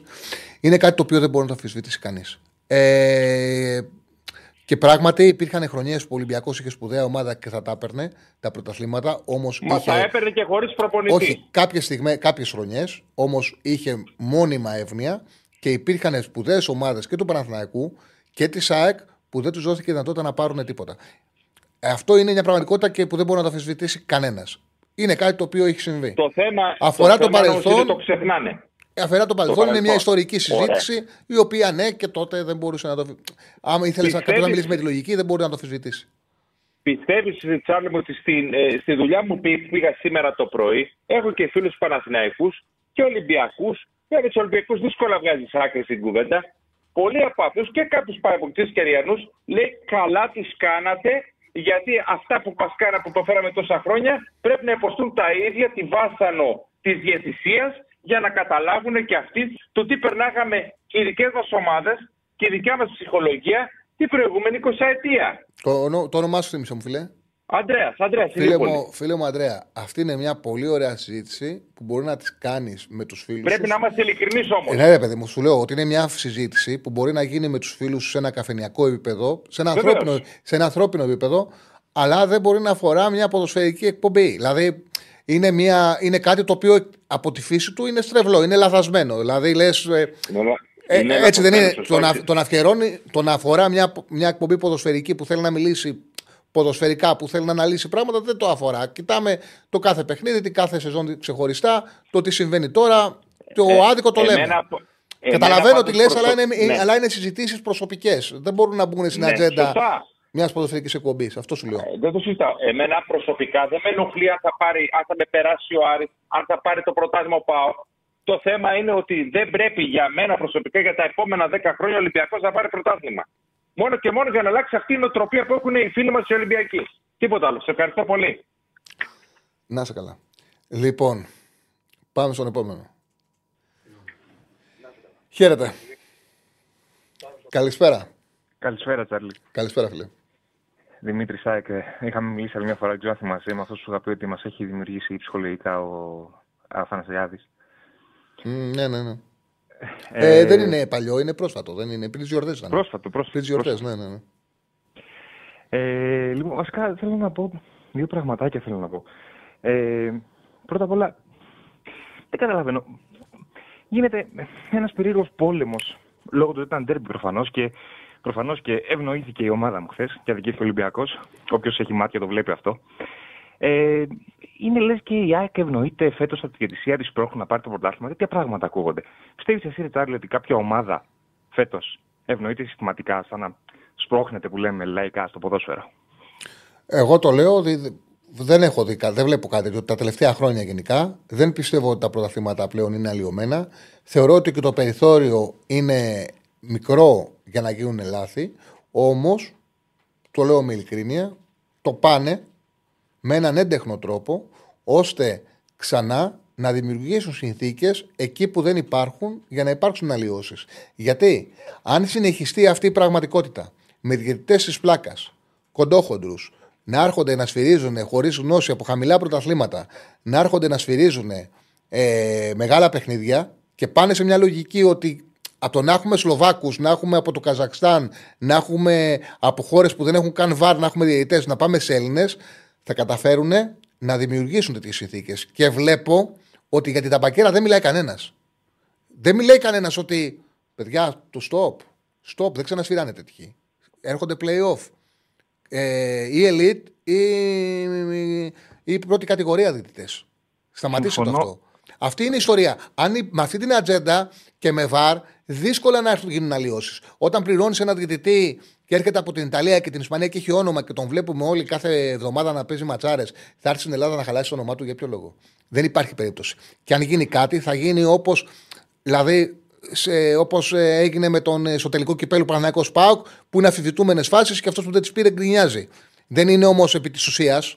Δεν υπάρχει επί της ουσίας ε, αδικία. Συ- Συμφωνώ απόλυτα. Μιλάμε για άσχετους διαιτητές. Και εγώ αυτή τη άποψη είμαι. Γιατί να επικεντρωθούμε σε αυτό το πράγμα που κάποιοι επικεντρώνονται. Ε, επικεντρωνόμαστε στο ότι σπρώχνεται η μία ομάδα, σπρώχνεται η άλλη ομάδα. Δηλαδή τώρα θα βγει κάποιος να πει, άμα τελικά το πάρει, σου λέω εγώ τώρα, ο, το, ο Πάοκ το κύπελο, ότι σπρώχτηκε επειδή ο, ακυρώσανε τον γκολ του Βόλου στο πρώτο μάτσο που ήταν. Ε, θέλω να σου πω, είναι, ε, είναι αστείες λογικές. Εντάξει, δεν τα βλέπουν όλα ποτέ, γιατί σε αυτό το παιχνίδι που ακυρώθηκε κακός ο γκολ του Βόλου, έπρεπε να παίζει με 10, κανονικά με 10, Από ε, το από το 10. πρώτο ημίχρονο, ο Βόλος. Κανονικά, δηλαδή είναι ακριβώς, φάση ξεκάθαρη ακριβώς. αποβολή. Αλλά δεν τα, Ακριβώς. πάντα λένε αυτά που θέλουν να πούνε, λένε το, το μισό. Ακριβώς. Εγώ. Όπως για Θέλω το, να- άμα έχεις προσέξει, άμα έχεις προσέξει, επειδή εμένα μου αρέσει πάντα να είμαι δίκαιος. Όποιος θέλει το καταλαβαίνει, ποιο δεν το καταλαβαίνει. Τι λέω για το Ολυμπιακό ΣΑΕΚ; Δεν είμαι από αυτούς που λένε πήρε τρεις βαθμούς εκεί που δεν θα έπαιρνε. Δεν είναι έτσι. Θα γινόταν 2-2. Είτε με το γκολ με τον νόμο, είτε με το πέναλτι, το μάτσα γινόταν 2-2. Και από το 2-2 θα παίζανε κανονικά από την αρχή. Θα μπορούσε η ΑΕΚ να το πάρει. Εγώ δεν λέω ότι ο διαιτητής έδωσε τη νίκη στην ΑΕΚ. Εγώ λέω ότι ο διαιτητής στέρισε το 2-2. Ο Θα, διαιτητής θα γινόταν ήταν 2-2 και θα παίζαμε. Δεν ο ξέρουμε τι θα διαιτητής συνέβαινε. ήταν τραγ- Ήταν ένας τραγικός. Κα- Ναι, ναι, ξεκάθαρα. Τραγικός. Ο οποίος φαινόταν ε, το πώς κινούταν μέσα στο γήπεδο ο άνθρωπος, το πώς έβλεπε, το πώς φοβόταν να σφυρίξει. Δεν, δεν, δεν υπήρχε σαν διαιτητής μέσα στον αγωνιστικό χώρο. Και δεν επικεντρωνόμαστε σε αυτά τα πράγματα. Και θέλω να πω στους φίλους μου του Ολυμπιακούς ότι πρέπει να φύγουν από την προπαγάνδα που προσπαθεί να γίνει, γιατί η ομάδα τους είναι τουλάχιστον κακή με όλα τα λάθη που έχουν γίνει, να επικεντρωθούν εκεί, γιατί προσπαθούν να τους πάνε αυτοί που θέλουν να τους πάνε προς το ότι οι διαιτητές φταίνε που έχουν φτάσει εκεί που είναι. Όπως προσπαθούν και εμάς τώρα, ε, τους αεκτζίδε, οι δικοί μας αυτοί που προσπαθούν ε, να μας πάνε ότι ε, αδικήθηκε η ΑΕΚ χθες, όχι ο Ολυμπιακός, γιατί εκεί το έχουμε φτάσει πλέον το θέμα σήμερα, από ό,τι βλέπω. Ε, πρέπει λιγάκι να ανοίξουμε όλοι τα μάτια μας και να δούμε στην κάθε ομάδα τέλος πάντων που είναι το πρόβλημα. Και κάτι τελευταίο, ποδοσφαιρικό που θέλω να σε ρωτήσω, Τάλη. Δεν κα- κάτι φέτος στην ΑΕΚ ποδοσφαιρικά, σαν κάτι να λείπει. Όλοι, όλοι, σχεδόν όλοι οι παίχτε μισοπιθετικά είναι ένα κλικ πίσω από ό,τι ήταν πέρυσι. Μέχρι το Λιβάη, που πηδάει λέμε 2-29 και παίρνει τι κεφαλιέ κτλ. Εντάξει, αυτός ο- ο άνθρωπος εντάξει, είχε καιρό ήταν τραυματίας κτλ. Και ο Γκατσίνοβιτς, ένα κλικ πίσω. Ο Πινέδα, ένα κλικ πίσω που Ο τώρα ανεβαίνει σιγά Πινέδα, σιγά. ο Πινέδα είχε ένα μήνα πολύ καλό. Έχει ανέβει ο Ναι, Πινέδα. α, ανεβαίνει σιγά σιγά. Στα στάνταρ του δεν είναι ακόμα τα περσινά. Εγώ δεν πιστεύω ότι ακόμα είναι ο Πινέδα. Ο Γκατσίνοβιτς είναι πολύ πίσω. Ε, Άμραμπατ, Ελίασον, μ, έτσι και έτσι. Τσούμπερ είναι πάρα πολύ καλός, αλλά με το Τσούμπερ. Και θέλω να, θέλω να μου πεις την άποψή σου γι' αυτό. Εγώ αισθάνομαι σε κάθε μάτς ότι είναι για 60 λεπτά. Είναι εξαιρετικός, έχει τρομερή ποιότητα, αλλά αισθάνομαι ότι είναι για 60 λεπτά. Μετά είναι σαν να μην μπορεί, να μην έχει άλλη εντοχή. Δεν του βγαίνουν ε, τα κοντρόλ, χάνει κοντρόλ, χάνει πάσες, χάνει. Είναι λες και είναι για 60 λεπτά, μόνιμα. Κοίταξε, ο πρώτο σκέλος απάντησες. Είναι ακριβώς όπως το πες. Είναι όλοι λίγο κατώτεροι από πέρσι. Και για μένα το ζητούμενο της ΑΕΚ είναι ότι αν φτάσει στα playoff και είναι κοντά και έχει και τους παίκτες της, τα όπλα της σε καλή κατάσταση, σε καλή αγωνιστική κατάσταση, θα μπορέσει να το ξαναπάρει. Δεν ξέρεις αν θα συμβεί. Το βασικό είναι αυτό. Και ο Τσούμπερ πλέον παίζει σαν επιτελικός χαφ. Δεν έπαιζε σε αυτό το χώρο. Ο Τσούμπερ παίζει αριστερά. Χρειάζεται να κάνει πάρα πολλά πράγματα και μην ξεχνάς ότι παίζει και σε μια ομάδα που πρεσάρει. Και όπως είναι, νομίζω για πολλά παιχνίδια, ο Τσούμπερ ήταν αυτός ο οποίος έτρεχε περισσότερο και είναι φυσιολογικό να του έχει κάνει μια καταπώνηση δυνάμεων όλο αυτό. Δεν είναι φέτο αυτό, Τσάρλι. Ο Τσούμπερ από την αποπέρυση που τραυματίστηκε ο Ραούχο, σε εκείνη τη θέση έπαιξε. Ε, έπαιξε αυτό λέω ότι ε, δεν, ήταν, δεν, δεν, ήταν, δεν ήταν η θέση του. Είναι το τελευταίο διάστημα με τον Αλμέιδα έχει έρθει και παίζει τελικό σκάφ και δεν παίζει αριστερά. Και παίζει και με ένα προπονητή όπου πρέπει συνέχεια να πρεσάρει, να πιέζει, να κάνει. Δεν είναι, δηλαδή, του ζητάνε πλέον να κάνει πολλά πράγματα του Τσούμπερ. Ναι. Ε, και, κάτι... και, νομίζω ότι είναι φυσιολογικό να του φέρνει. Άμα όμως επιστρέψει και ο Αραούχο, θα αρχίσει να μειώνεται ο χρόνος. Δηλαδή, φέτος η ΑΕΚ έχει πάρει πολύ λίγο αράουχο μέσα στο γήπεδο. Ναι, ναι, ναι. Πολύ λίγο. Όλα αυτά θα δώσουν προσθετικά στην ΑΕΚ και θα την φέρουν κοντά σε αυτό το οποίο θυμούμαστε από πέρσι. Αν θα συμβεί, έχει σημασία να δούμε αν θα συμβεί. Κάτι πολύ τελευταίο είναι και πάρα πολύ καλός Και για τις μεταγραφές. Ε, βλέπω ότι η ΑΕΚ δεν κινείται στις μεταγραφές και εγώ νομίζω ότι χρειάζεται. Χρειάζεται η ΑΕΚ βοήθεια. Χρειάζεται back κυρίως η ΑΕΚ. Γιατί τώρα σιγά σιγά μεσοεπιθετικά από το κέντρο και μπροστά έχουν αρχίσει και επιστρέφουν οι παίκτες και θα δούμε πώς θα ρολάρουν σιγά σιγά μπαίνοντας σε ένα αριθμό. Γιατί μετά τις διακοπές που κάνει και πολύ σκληρές προπονήσεις ο Αλμέιδα. Τελευταίο, Τσάρλι, ελπίζω παρόλο που είναι εκπληκτικός ο Σιμάνσκι φέτος, να μην αδικηθεί ο Γιόνσον. Ο άνθρωπος αυτός ξέρει πάρα πολύ μπάλα, είναι τρομακτικά χρήσιμο στην ΑΕΚ. Ε, ελπίζω να μην τον βλέπω να μπαίνει. Ξέρεις τι συμβαίνει με τον Γιόνσον; Μια χαρά είναι χρήσιμος και για μένα η φετινή του χρονιά είναι πολύ καλύτερη από την περσινή. σω να είναι ο μόνος που προσφέρει περισσότερα από την πέρσι η παίκτη τη ΣΑΕΚ. Ότι όταν παίζει ο Γιόνσον, επειδή ο... έχω καταλάβει ότι ο Αλμίδα τον θέλει το σημάνι στο γήπεδο, ταλαιπωρεί τον Πινέδα. Και ο Πινέδα τα καλά του παιχνίδια τα κάνει στο 8. Δηλαδή στο πρώτο ημίχρονο που είχε και δυνάμεις και ήταν καλά και η ΑΕΚ ήταν απόλαυση να τον βλέπεις στο 8. Όταν μου τον πάει αριστερά, όχι δεν παίζει. Όποιο και αν το βάζει, παίζει και δεξιμπάκι που τον έχει βάλει. Παίζει ο Πινέδα. Συλλοφόρο παίξε δεξιμπάκ πέρσι στο playoff. Ήταν εξαιρετικός. Όμως νομίζω στο 8 είναι εξαιρετικός. Γι' αυτό το λόγο βλέπουμε λιγότερο Γιόνσον από ό,τι αξίζει ο Γιόνσον. Όπου είναι όντως πάρα πολύ. Η φετινή του χρονιά είναι εξαιρετική. Όσα λεφτά παίζει, τα παίζει με την ψυχή του. Εντάξει, θα τα δούμε τώρα γιατί έρχονται απανοτά μάτς για κύπελο και πρωτάθλημα. Θα χωρίσει πάλι τι 11 ο Αλμέιδα, οπότε θα βλέπουμε και παραπάνω περισσότερους παίχτες και πιστεύω θα, αρχίσει, θα αρχίσουμε να βλέπουμε από εδώ και πέρα την πραγματική ΑΕΚ, να το πω έτσι. Να δούμε. Σε ευχαριστώ πάρα πολύ. Να είσαι καλά, φίλε μου. Να είσαι καλά. Έχουμε άλλο ένα για τελευταίο; Πάμε στο τελευταίο για σήμερα. Χαίρετε. Καλησπέρα. Καλησπέρα. Έλα, φίλε μου. Σε κάλεσα γιατί θεωρώ ότι είναι πιο σωστός ο προφορικός διάλογος παρά ο γραπτός. Ε, είμαι ο Εύικ που σε θύμωσα, όπως με θύμωσες και εσύ. Ε, Δεν με θύμωσε. Εντάξει.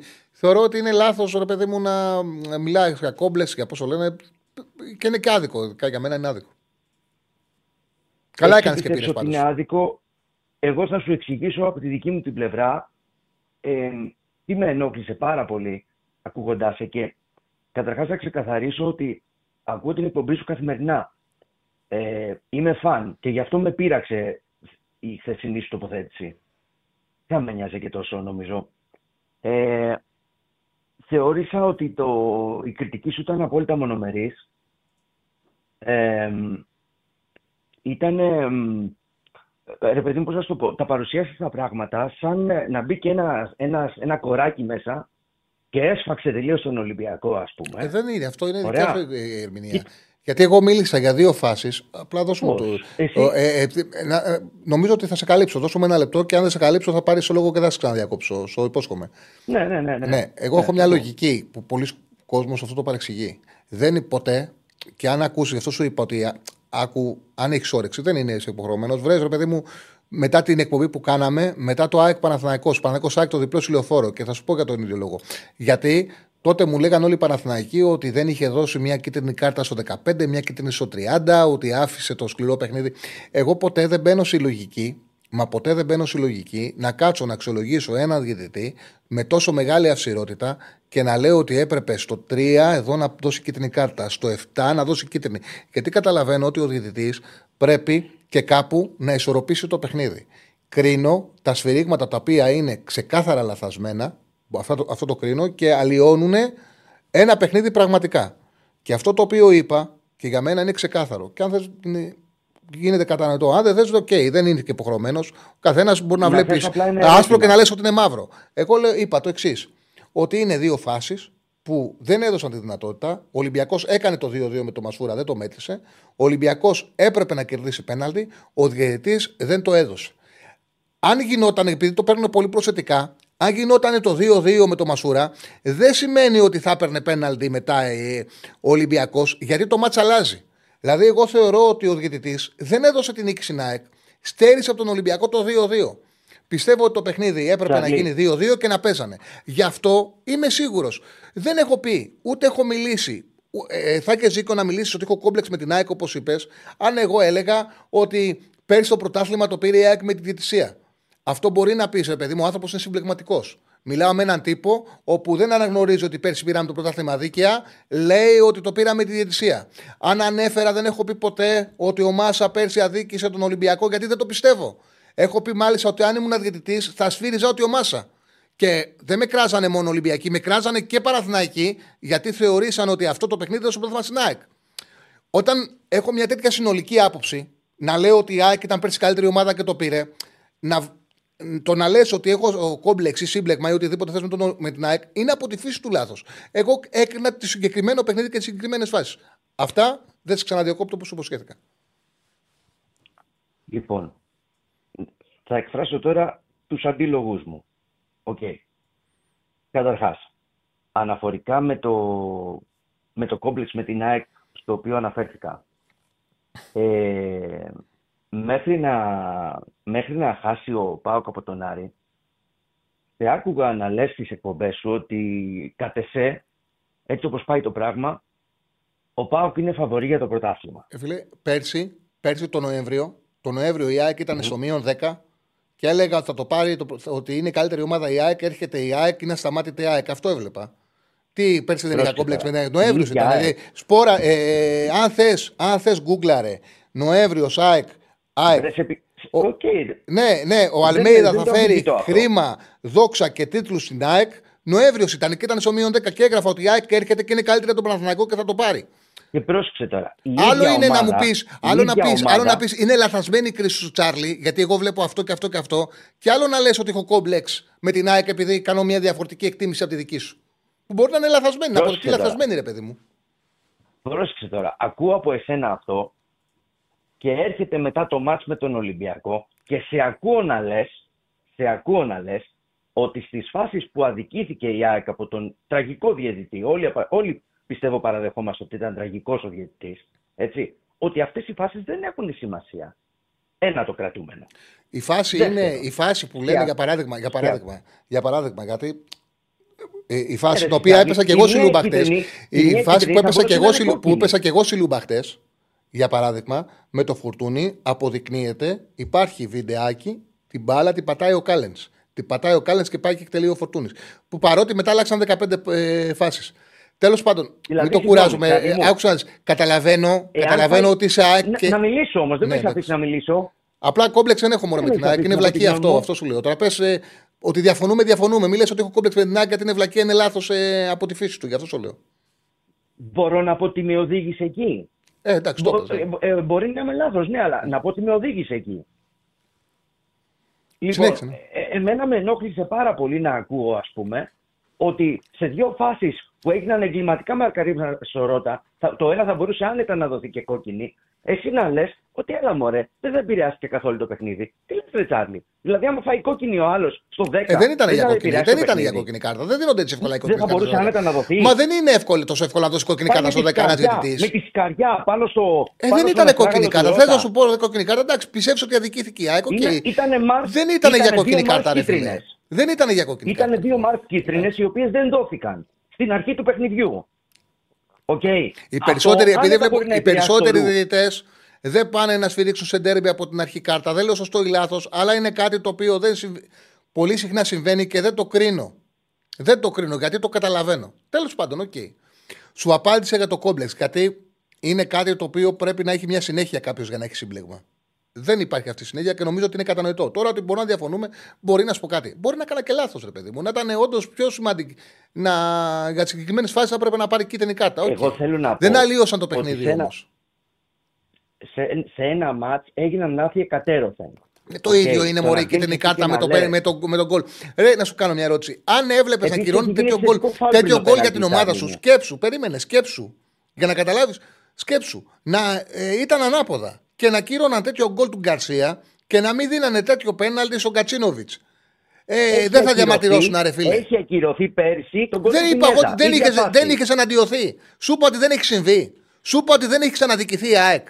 Εκατό φορές Πέρσι έχει ο- αδικηθεί ο η ΑΕΚ. Πινέδα- Ρε, σου είπα εγώ ότι δεν δεν έχει αδικηθεί η ΑΕΚ αδικήθηκε ποτέ.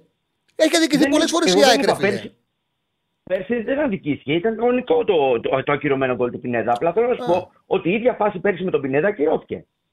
Πάλι με τον Ολυμπιακό. Ποια φάση. Στο Που- ξεκίνημα που- ήταν που καθαρό. Στο πήρε ξεκίνημα πλεονέκτημα ήταν. ο Πινέδα με το Στο χέρι. ξεκίνημα έκανε χέρι. Δεν χτύπησε η μπαλά τώρα, φίλε. Στο χέρι χτύπησε η μπαλά. Δεν ήταν, μα εσύ λες ότι είναι όμως και είσαι απόλυτος. Ενώ υπάρχουν. Ε, ε, αυτό Τι είναι, όμως αμφισβητείται, είναι, ρε Τσάρλι μου, φίλε. αυτό Όμως ακριβώς. είναι, το δείχνει όλοι. Τι υπάρχουν. Φαίνεται την μπροστά φάση. Τι υπάρχουν, οι ανάποδες κάμερες υπάρχουν. Δηλαδή είναι σαν να, μην- σαν να βλέπεις την κάμερα εδώ μπροστά και να ψάχνεις την ανάποδη κάμερα για να πεις η ανάποδη κάμερα δείχνει το άλλο.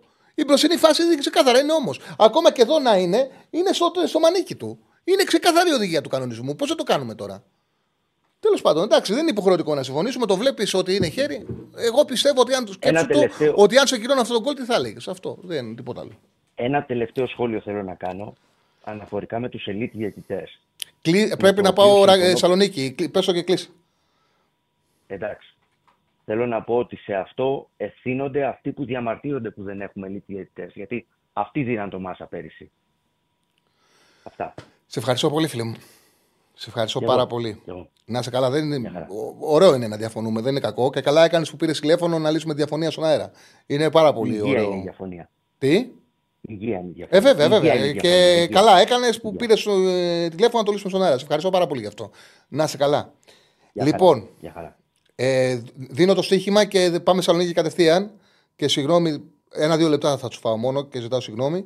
Ε, λοιπόν, σήμερα, Middlesbrough Chelsea, τα έχω γράψει για τον Πετχόμ, όπω θέλει να τα δει αναλυτικά και για το φίλο που, έ- που έλεγε. Η αρθογραφία μου είναι στο Μπεταράδες, στο site μας, Μπεταράδες, και το συχηματική μου αρθογραφία στο Betcom.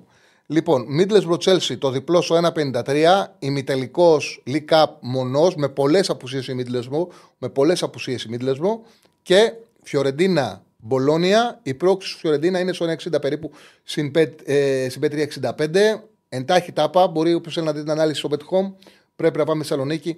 Ε, μείνετε συντονισμένοι. Ακολουθεί ο Ραγκάτσης. Χαιρετισμούς στα παιδιά ε, στη Θεσσαλονίκη. Καλή συνέχεια από εμάς. Τα λέμε αύριο. Α, αύριο 2.30, μην το ξεχνάτε. Αύριο 2.30.